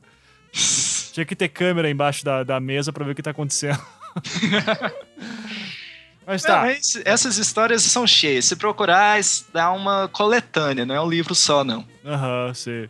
Mas tudo bem. Então daí o. Você estava falando lá que o Fischer estava ganhando de todo mundo, só dando lavada. E aí? Certo, aí ele chegou na final do torneio de candidatos, venceu de novo, só que dessa vez não foi de 6 a 0 né? Ele venceu de 6,5 a 2,5 em cima do Tigran, Tigran Petrossia. Virou campeão do torneio de candidatos e assim ele conseguiu a chance de disputar o campeonato mundial de xadrez. E na verdade ele era o primeiro soviético desde aquele. Ah, primeiro, desculpa, primeiro não soviético, uhum. desde aquele torneio de 48, que ia disputar o campeonato mundial. Uhum. E o campeonato mundial ele foi disputado em 1972, na uma cidade que eu não vou arriscar pronunciar o nome, na Islândia, né? Não foi Rajavik? Essa, obrigado. Okay. É, é a capital da Islândia. Tem, tem que saber as capitais. as capitais Cara, eu sei saber. números. Ah. Eu esqueci. Sério, em off aqui, quando eu era criança, eu sabia o nome de todos os países do mundo, só de olhar no mapa. Hoje eu não lembro de nada. Eu acho que a capital do Brasil é Buenos Aires, então. Ah. Você ficou fumando maconha, Denise. Nunca. Não, ele é de exatas. Exatas. Isso é coisa do, do pessoal do Fefeleche, Felipe. Não, ah, tá. Certo. Aí o que que acontece? Você comentou mais cedo do Fischer ser autista, né? O uhum. Fischer era um cara muito peculiar. Quando ele foi pegar o voo para a Islândia, que ele estava chegando no aeroporto, que que o aeroporto estava abarrotado? Repórteres, tipo, é o primeiro norte-americano, estadunidense, já que o Felipe está aqui nesse podcast, né? Desculpe, que vai disputar o campeonato mundial de xadrez. E evidentemente, os Estados Unidos estava todo querendo saber o que estava acontecendo com esse pequeno garoto do Brooklyn. Na hora que ele viu esse tanto de jornalista, ele deu a volta e voltou para casa. Ele não vou pegar o avião, né? Meu Deus. O que, que aconteceu? O... Começaram a ligar para ele, vem, por favor, pelo amor de Caíssa, sei lá. Caíssa, para quem não sabe, é a deusa do xadrez. Específico. e convenceram Fischer a pegar o avião. Só que ele pegou um avi o avião um dia depois dele que ele tinha que pegar. Beleza, conversaram com o desafiante, desculpa, não o desafiante dele, com quem ele ia jogar, né, que era o campeão mundial na época. E acordaram em atrasar o, a disputa em um dia. Fischer chegou na Islândia, acionaram seu relógio. O adversário dele era o Boris Penske, o campeão mundial. E o Fischer não aparecia. Né? Cadê o Fischer? O relógio está rodando e o Fischer não está aqui. O Fischer demorou alguns minutos para chegar. Alegou que o trânsito que fez ele chegar atrasado. Só que como... O trânsito na Islândia. Não sei. Da Cara, década de maior... 70. Deve ser um negócio sinistro. Era né? o maior evento da época. O xadrez pode não parecer um jogo muito midiático, só que essa disputa em específico foi a maior é, mídia no, que o xadrez já teve sempre. Eu acho que só recentemente que teve um campeonato mundial na Índia, que a Índia tam... tem muita gente, né? Talvez esse mundial tenha tido mais público. A Islândia pode não ter gente, só que eu não duvido que naquela, naquele dia todo mundo estivesse na Islândia, não. Uhum. Era o momento em que a União Soviética e os Estados Unidos iam se enfrentar num jogo puramente intelectual. Então, a mídia em cima estava muito grande. Só que beleza, o Fischer chegou alguns minutos atrasado, só que todo mundo já estava especulando que o Fischer não ia mais jogar, que ele tinha desistido. E o Fischer começou a jogar. Acontece que o Fischer começou a olhar toda hora para a câmera que estava filmando o, a disputa, né? E começou a reclamar toda hora também com, com o árbitro. Chegou um momento em que o Fischer estava com a partida igualada, cometeu um deslize que o Boris Penske não perdoou. Boris Penske venceu a primeira partida do Mundial de 72. E o que que o Fischer alegou? O som da câmera que estava filmando o, a partida estava muito alto, né? Uhum. E que ele não ia jogar enquanto tivesse câmera lá no hall que tivesse tendo as partidas. Tem gente que especula que aquilo ali era puramente para botar pressão em cima do Boris Penska. Tem gente que fala que o Fischer era super sensível à audição. Eu, particularmente, não estou interessado em saber o porquê. Eu só sei que o Fischer perdeu aquela partida com um lance, segundo as análises feitas depois, é um lance relativamente fácil de ver que vai dar problema depois, né? Uhum. Certo, o Fischer perdeu a primeira partida. A segunda partida ele disse que não ia jogar caso tivesse câmera lá no hall de jogo e continuava tendo câmera. Logo, Bob Fischer também perdeu a segunda partida, dessa vez por WO. Boris Fensky. Cara, ele é tipo aquele roqueiro que pede uma jarra de MM amarelo, assim, né? Exatamente. se não tiver, ele não faz o show, assim. Você pegou o espírito do Fischer. Certo. Okay. Então, o Fischer já começou o Mundial perdendo de 2 a 0, certo? E ele tava botando, depois que o campeonato já tinha começado, ele começou a botar exigências para continuar jogando o Mundial. Se o Boris Penske não tivesse aceitado as exigências, ele não precisava aceitar as exigências, ele teria mantido o título facilmente, certo? Só que o Boris, ele era um cara, um gentleman, né, um cavalheiro, e ele queria vencer o Fischer no tabuleiro.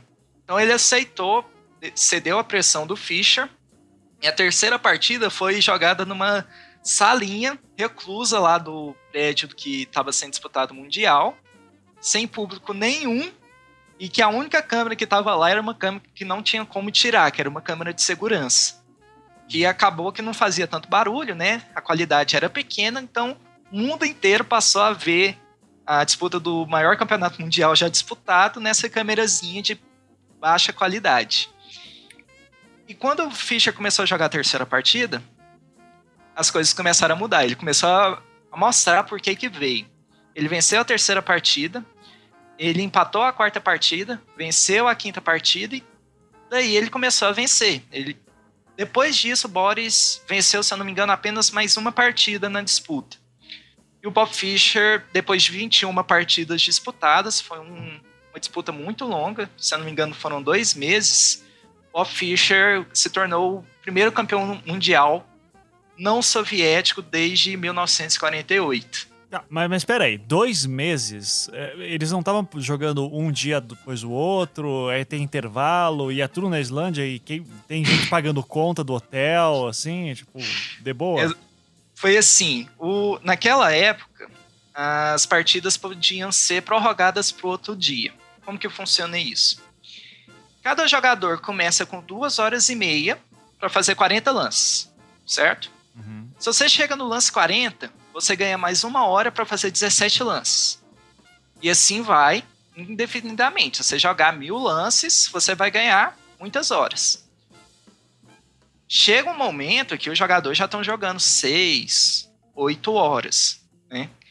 Eu não lembro direito qual que era o tempo que, que tinha a duração de, de uma sessão, só que na hora que chegasse nesse tempo, vamos supor que seja 6 horas.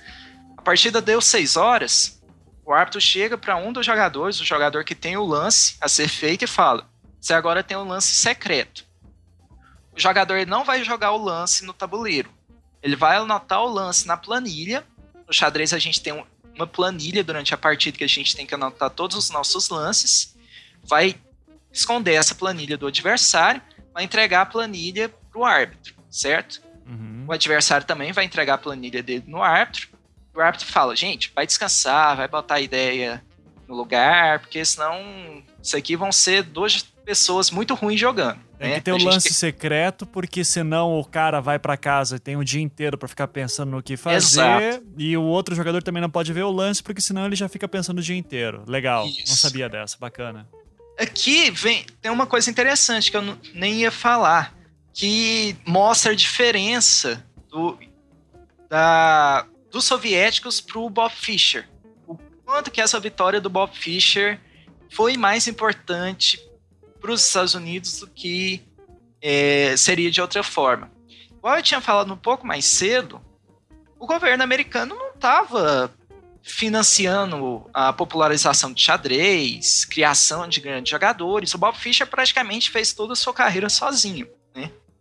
Enquanto isso, a União Soviética tinha a escola soviética de xadrez. Tinham vários jogadores de alto nível em que a profissão deles era jogar xadrez. Eles recebiam privilégios do governo, eles viviam muito melhor que o resto da população para jogar xadrez. Então, Boris Spensky, ele, de certa forma, não estava jogando o torneio sozinho. Porque antes da partida começar, ele já tinha todo um estudo feito pelos seus compatriotas que estavam ali no, no seu time na Islândia, já tinham feito a, as análises de como a partida poderia começar, como que o Fischer jogava é, normalmente, e o Fischer estava sozinho. Dava esses pequenos intervalos, o Boris que ia descansar, o time dele ia analisar a partida, eles iam voltar só no outro dia, na hora que o Boris que acordava, poucas horas antes do Mundial, Tava ali a análise completa. Ó, oh, você pode jogar isso por causa disso. Bob Fischer tinha que fazer tudo sozinho, né? Uhum. Então eles voltavam no outro dia, o árbitro abria o envelope que estava lacrado com as planilhas dos dois jogadores, mostrava para os dois jogadores qual que era o lance que seria feito, né? Que o, o adversário que tinha jogado ontem tinha escrito, fazia o lance no tabuleiro e continuava a partida dali. Hoje em dia, isso não existe mais. Por quê? Computador. O computador ele faz uma análise muito profunda, muito rápido. Então, mudou-se o sistema de disputa. Os jogadores hoje têm menos tempo para pensar do que naquela época.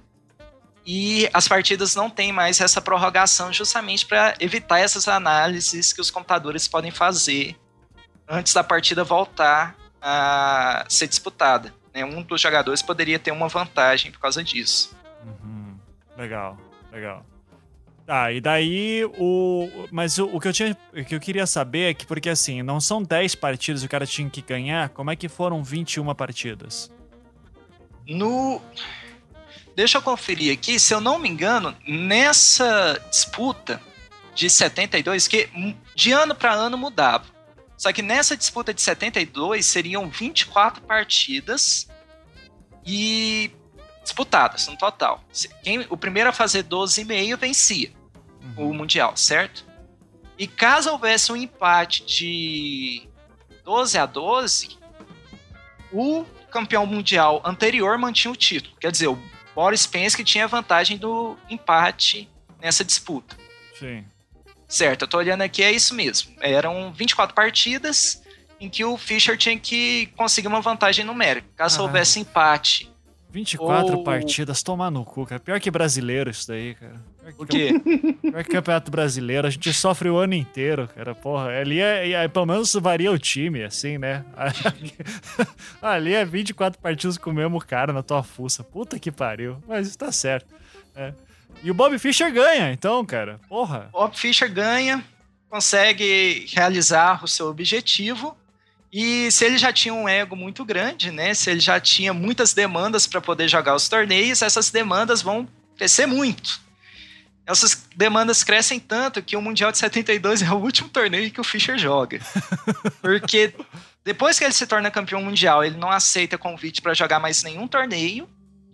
E em 1975, ele teria que defender o seu título, né?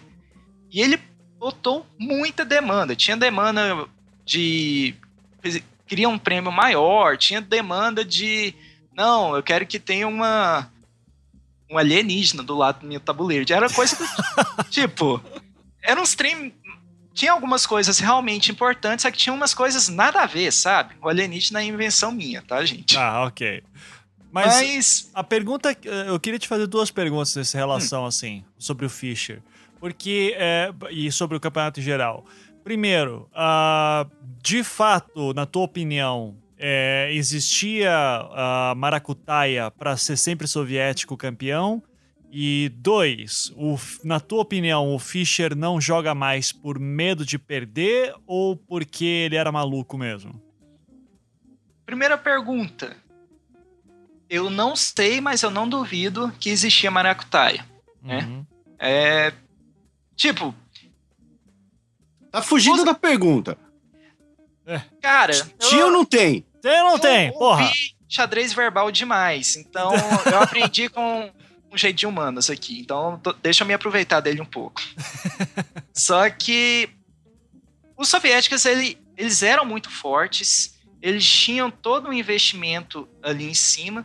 E eu não duvido que eles tinham condições de realmente vencer durante 24 anos seguidos sem serem desafiados.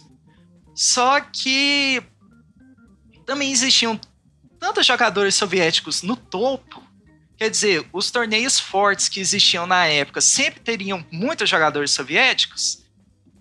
Também fica muito fácil para você manipular um pouco o resultado de forma que o público não veja, porque é isso acontece em torneio hoje. É, não de acordo, mas, por exemplo, eu cheguei no um torneio de sete rodadas, que acontece normalmente, por exemplo. Na última rodada, eu já tenho o título garantido. Eu chego na minha última rodada e eu não dou toda a minha força. Eu não jogo como eu jogaria caso eu precisasse da vitória a todo custo. Isso acontece normalmente, às vezes, inconscientemente como a pressão de um Estado igual era o do Stalin, igual o Felipe sabe como que o Stalin era, eu não duvido que existisse uma pressão muito grande para acordo de resultados. Certo. E a sua, é, sua segunda pergunta é se o Fischer não jogou por medo? Isso daí é por achômetro, só que eu acho que não. Eu acho que ele não jogou porque ele era doido mesmo. Uhum. Porque Sim. o Fischer, dentro do tabuleiro, ele é um gênio incontestável, né? Mas fora do tabuleiro, ele é uma personalidade um tanto quanto intragável.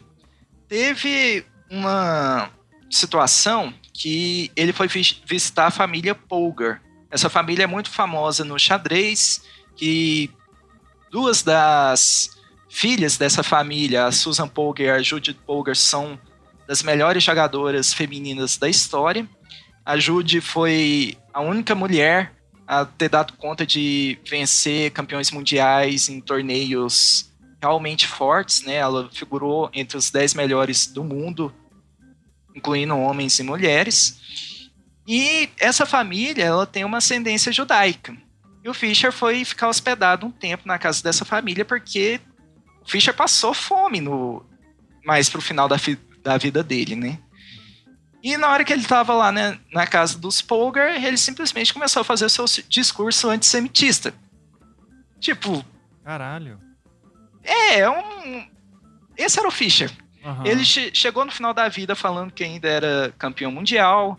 Tem uma declaração que ele deu, não sei se no Japão ou na. Ele já tinha voltado para a Islândia, que ele estava escrevendo um livro, só que aí o FBI invadiu a casa dele e levou todos os manuscritos dele.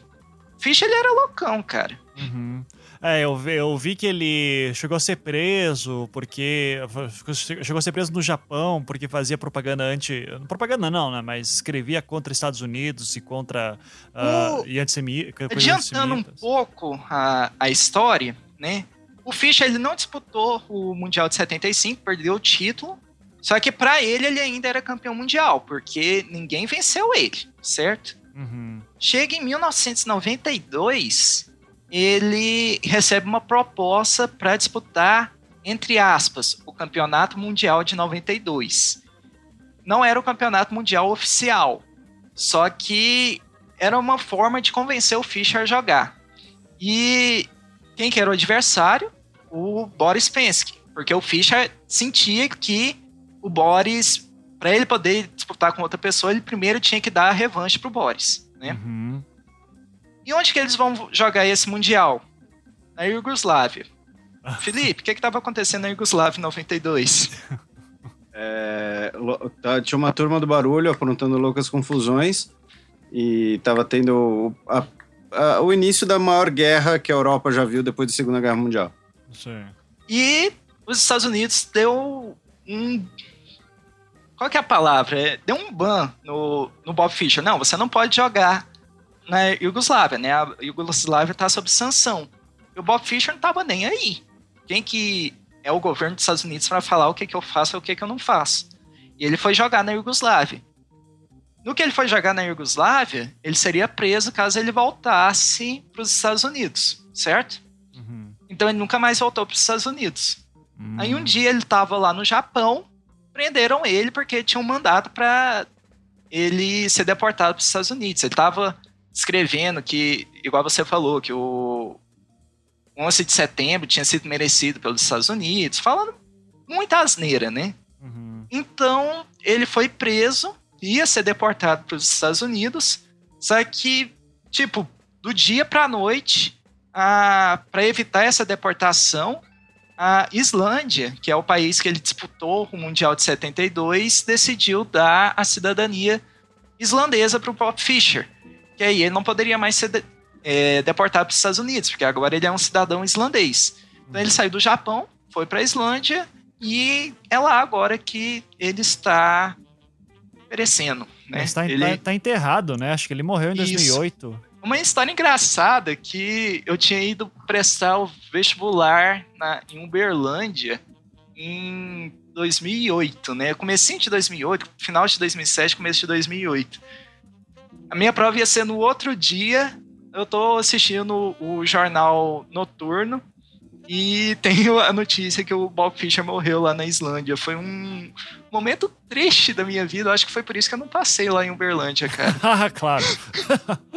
é, é, essa coisa dele ter, dele ter morrido na Islândia, dele ter se exilado na Islândia, É, tem um documentário que eu já recomendei antes no, no Xadrez Herbal. É, o problema desse documentário é que ele às vezes é difícil de achar, mas tem um, tem um daqueles sites assim que tem com a legenda em português já, que é, é Bob Fischer e eu, que foi feito por um dos amigos islandeses dele, eu não lembro o nome do, do cidadão, é, é, o diretor, inclusive, do documentário. Eu acho que eu vi esse documentário, eu não tenho certeza, mas você tá falando, tá me vindo uns flashes na cabeça. Então, é um documentário bem, bem legal, é, chamado Bob Fischer e eu. Tem outros documentários, outras referências sobre ele, claro, mas esse documentário é bem interessante porque conta essa questão do, do é, dele ter criado um, uma ligação muito grande com a Islândia uh, de, de uma forma meio, né, meio surreal, assim. Teoricamente ele não teria nada com a Islândia, né? Mas ele foi campeão lá, depois ele se exilou lá e morreu lá. Uhum. Então tem, tem, esse documentário. Tem outros documentários, tem, tem ele é para, né, tem um filme, acho que é para sobre ele e tal, mas esse Aproveitando acho... a deixa, Felipe, é, comentar, igual o, o Ivan falou mais cedo, que quando tem filme hollywoodiano sobre xadrez é sempre sobre a história do Bob Fischer, indicar dois filmes aqui. Um que eu vi e outro que eu ainda não vi e eu vou explicar por quê, só que eu já indico assim mesmo. O primeiro que o Ivan já tinha comentado é o Lances Inocentes, que passa em qualquer escola que tenha xadrez na grade curricular, né? Sim. Me, eu, eu, eu, queria ser o um menininho. Pois é, conta a história daquele menininho, só que existem vários flashes sobre a carreira do Fischer. Ele se despontando, essa questão dele vencer um dos jogadores mais fortes dos Estados Unidos com 13 anos, até o momento que ele some do mapa, né? Uhum. Então, é interessante. São flashes, só que dá para você ver a história do Fischer e de certa forma a história do menininho é um pequeno espelho dessa história do Fischer em uma escala menor, né? E o uhum. segundo filme é ele é de 2014, se eu não me engano, que é o Pawn Sacrifice, que traduzindo literalmente seria sacrifício de peão. Só que no Brasil, se eu não me engano, ele ficou como O Prodígio, que eu acho uma perda de oportunidade para um excelente nome. Para mim, esse filme tinha que se chamar O Match do Século, que conta justamente essa disputa aqui do Mundial de 72. E esse filme eu não assisti ainda. Eu quero utilizar um momento, chorar aqui um pouquinho. Gente, por que, que vocês não passaram esse filme no cinema? Eu tava aqui doido para entregar meu dinheiro para vocês por causa desse filme. e vocês não deixaram, eu vou ter que piratear esse filme. Pronto, recado dado. Excelente. Eu quero, uh, acho que assim, como eh, para terminar essa parte da Guerra Fria, né? Depois o Fischer vai ter dois outros campeões, que é o Karpov e o Kasparov. Acaba, segundo, acaba daí a União Soviética. Uh, o Kasparov, uh, hoje, ainda é considerado Acho que, se não. Pelo menos. Eu já vi muita gente falando que o Kasparov é o maior jogador que já existiu, enfim. Mas já vi a mesma coisa do Fischer e tal. É, é difícil você saber quem que é o melhor. Kasparov é. definitivamente é um dos melhores, assim como Fischer, assim como tal, assim como Capa Blanca. Uhum. E o Magnus Carlsen, que é o atual campeão mundial, tá indo pelo mesmo caminho. Sim. Então. Daí... Eu não arrisco dizer quem que é melhor. Sim, sim. Mas... Melhor é o Deep Blue. É o Deep Blue. tá bom, é, melhor é o Rebolito. Melhor é o Chess Master 3000, que eu ficava puto com aquela merda lá, me matava direto. Mas enfim, eu acho que sim, para terminar dessa fase, porque a gente pode dizer que é uma das épocas mais uh, legais, assim, de estudar a, a, política por trás do xadrez, porque, de novo, tem essa questão do Fischer como esse prodígio que surge e tal, a União Soviética e tal, bem Rock 4 também, né? Toda aquela máquina por trás, enfim, mas ainda assim, são partidas maravilhosas aí pra estudar. É, eu acho que eu queria para já encerrando o programa, perguntar é, para os nobres convidados aí quais os seus enxadristas prediletos e por quê. É, e... Oi. Antes de você terminar, eu posso fazer só mais um claro, adendo? Por favor. Nossa época favor. da Guerra Fria. Sim, por favor. Que se eu não comentar isso daqui, vai ter muita gente criticando depois. Ah, não. Sim. Mas critica, e... aqui é o Anticast, criticam até quando a gente faz um bom serviço também, então fica à vontade. Eu não posso deixar de falar do Mequinho. Ah, é, certo. Boa, boa. Que Mequinho foi simplesmente o jogador de xadrez brasileiro que é mais conhecido fora. E por que, que ele é tão conhecido assim? A gente tinha comentado do ciclo que o Bob Fischer tinha passado para chegar à disputa do Mundial de 72, né? Acontece que o Mequinho, nessa mesma época, também estava no processo de tentar ser campeão mundial. Ele participou lá do Interzonal, que é aquele torneio que a gente comentou que define os jogadores para o torneio de candidatos. Ele participou pela primeira vez em 1967, quer dizer, três anos antes daquele zonal que a gente tinha falado do Fischer. E ele ficou disputando todos os zonais que tiveram até 1979, né? E depois que o Fischer se aposentou, né? Depois ele voltou em 92. Só que depois de 72 que ele, o Fischer parou de jogar, o Mequinho era o melhor jogador ocidental de xadrez. Ponto. E também era o, o jogador que se considerava que seria o sucessor, sucessor do Fischer, que teria condições de tirar o título mundial dos soviéticos novamente. O problema é que em 79 o Mequinho ficou muito doente. É, isso aí eu já não sei qual é o nome da doença, qual que é realmente a gravidade, só sei que ele ficou perto de morrer por essa doença e teve que parar de jogar xadrez, né? Ele ainda joga hoje, ele ainda tem o sonho de ser campeão mundial. Todo ano aparece uma notícia lá na UOL que entrevistam ele, ele fala que quer ser campeão mundial ainda. Só que, infelizmente, ele nunca conseguiu chegar no top 10, né? Na verdade, se eu não me engano, o Mequinho chegou a ser o terceiro melhor do mundo. Ele nunca conseguiu repetir essa posição no rating internacional. Então, eu precisava deixar essa, aqui essa menção honrosa ao Mequinho, que foi considerado o sucessor do Fischer e uhum. brasileiro. Sim, sim. É, é, não, mas foi bem lembrado. Eu, eu já ia passar batida no, no Mequinho mesmo e bem, muito bem lembrado aí. Mas enfim, voltando então à minha pergunta. E o seu jogador de xadrez predileto e o motivo. Então, começar pelo Felipe, que tô com saudade de ouvir sua voz. é, não, eu fiquei quieto porque, né, o, o o especialista do tema é o Heitor. Sim. Mas no meu caso, assim, é... eu não, não vou dizer que eu tenho assim, um, um enxadrista predileto, alguma coisa assim.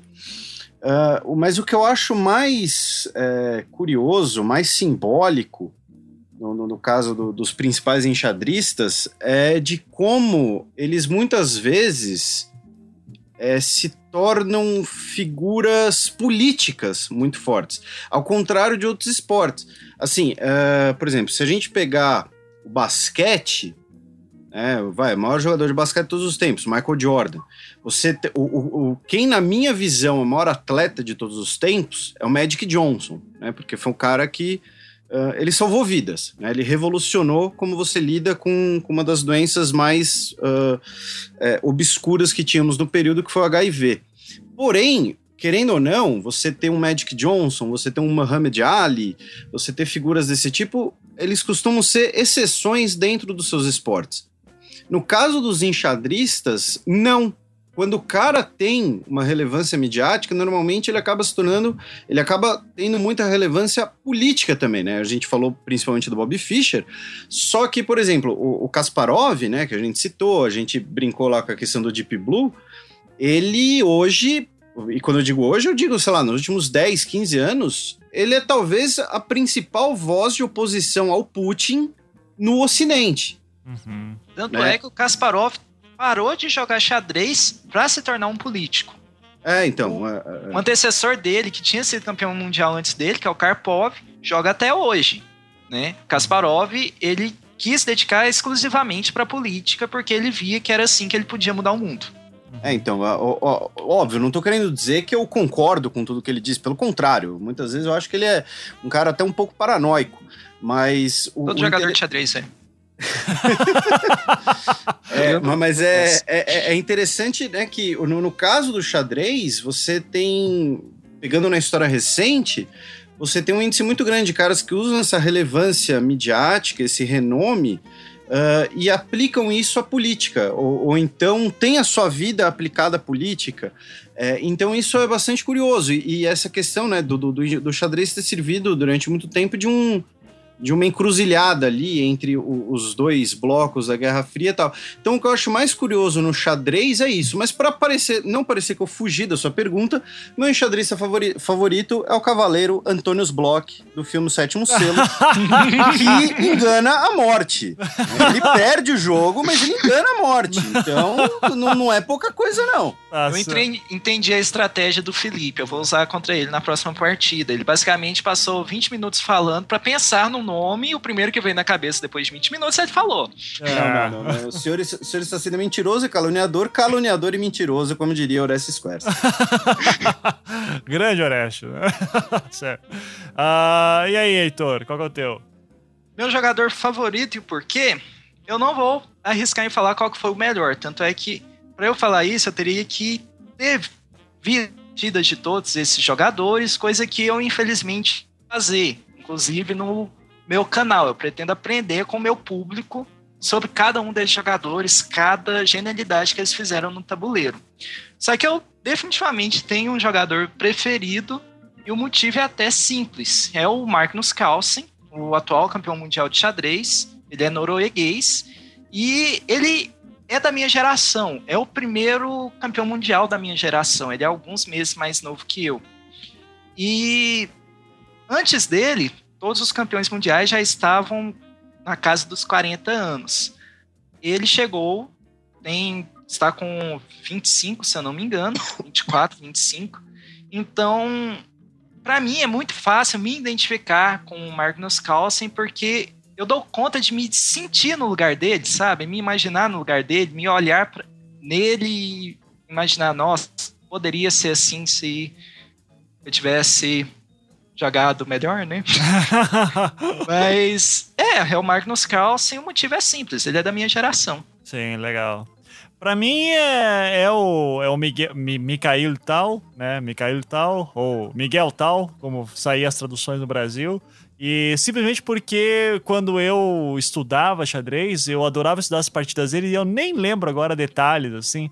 Mas eu lembro de estudar e dizer, cara, esse cara é maluco. Porque... Tal é considerado um dos maiores táticos de toda a história. Sim. E a tática é justamente uma das qualidades que mais fascina no xadrez. Então é fácil você se encantar pelo tal. É, sim, achava. Impro, é, improvisava também bastante, sabia improvisar. Então uh, fazia umas coisas malucas. Eu adorava, adorava estudar as partidas Mikael dele. Tal falava: tem dois tipos de sacrifícios de peças, os bons e os meus. Excelente. muito bom, muito bom. Heitor, eu queria te agradecer imensamente pela aula que você nos deu aqui, então. Uh, foi que isso, gente. Eu que agradeço a oportunidade, sério mesmo. Não, foi muito legal. E reforce o seu jabá aí pro pessoal ir atrás do seu canal, por gentileza. Gente, Central de Xadrez é um projeto pessoal que eu falo sobre uma paixão de vida que está intrínseca a várias coisas que eu já fiz na minha vida, além do xadrez, e que eu quero levar essa paixão adiante, principalmente a pessoas que nunca antes tiveram a oportunidade de ter contato com o jogo dos ex, que é um jogo que é considerado difícil para pessoas inteligentes, só que não é assim. Gente, eu jogo xadrez. Eu não, sou nem um pouco anormal, né? É, você é engenheiro, eu... é um no, nobre, no, nobre engenheiro aí, rapaz. Qual é? Eu só sou um pouco paranoico. Isso aí é o efeito colateral de você jogar xadrez. Mas... Tô brincando, não sou não. Mas deem a força lá. Se vocês não gostarem do canal, pelo menos tentem passar a palavra adiante. Só que isso eu falo sim, porque eu garanto que vocês vão gostar, vocês vão aprender bastante. Lá a gente vai do básico e eu procuro ir até o acabamento, porque eu ainda estou longe de chegar no nível dessas pessoas que nós comentamos aqui no podcast de hoje. Mas eu quero chegar lá e eu quero passar todo esse conhecimento que eu aprendi ao longo do caminho com vocês, que eu quero que vocês cheguem lá comigo. Perfeito. Certo? Perfeito. Então, muito obrigado, Heitor. O link está na postagem para conhecerem o canal dele. E, Felipe, seu jabá de sempre aí também. O pessoal já te conhece, já te adora. É, né? Não, é. Eu, Xadrez Herbal, eu falo bobagem de política e de história, é canal, podcast e site. Quem conhece, provavelmente já conhece. Quem não conhece, vai lá conhecer. Quem me xinga, tá aí pra me xingar. Mas, enfim, o do, o do Heitor é mais legal. É isso. É isso. Beleza. Eu esqueci de falar, meu Twitter, Heitor Chess. Ai, Heitor Chess. Então, beleza. O... Ah, Chess, em inglês. Chess. O cara é ah, é chique. É, né? Não é. pode ser enxadrista, né? É. Heitor... Heitor King of Chess. É. Gente, eu quero dominar o mundo, não o Brasil. oh, humilde. Tá certo. Paranoico e humilde, né? Vai Tem que certo. seguir os caminhos do Bob Fischer. tá certo. tá beleza. Gente, mais uma vez, muito obrigado. E vamos dar aquele tchau pra galera, então. Tchau! Auf Wiedersehen! Tchau.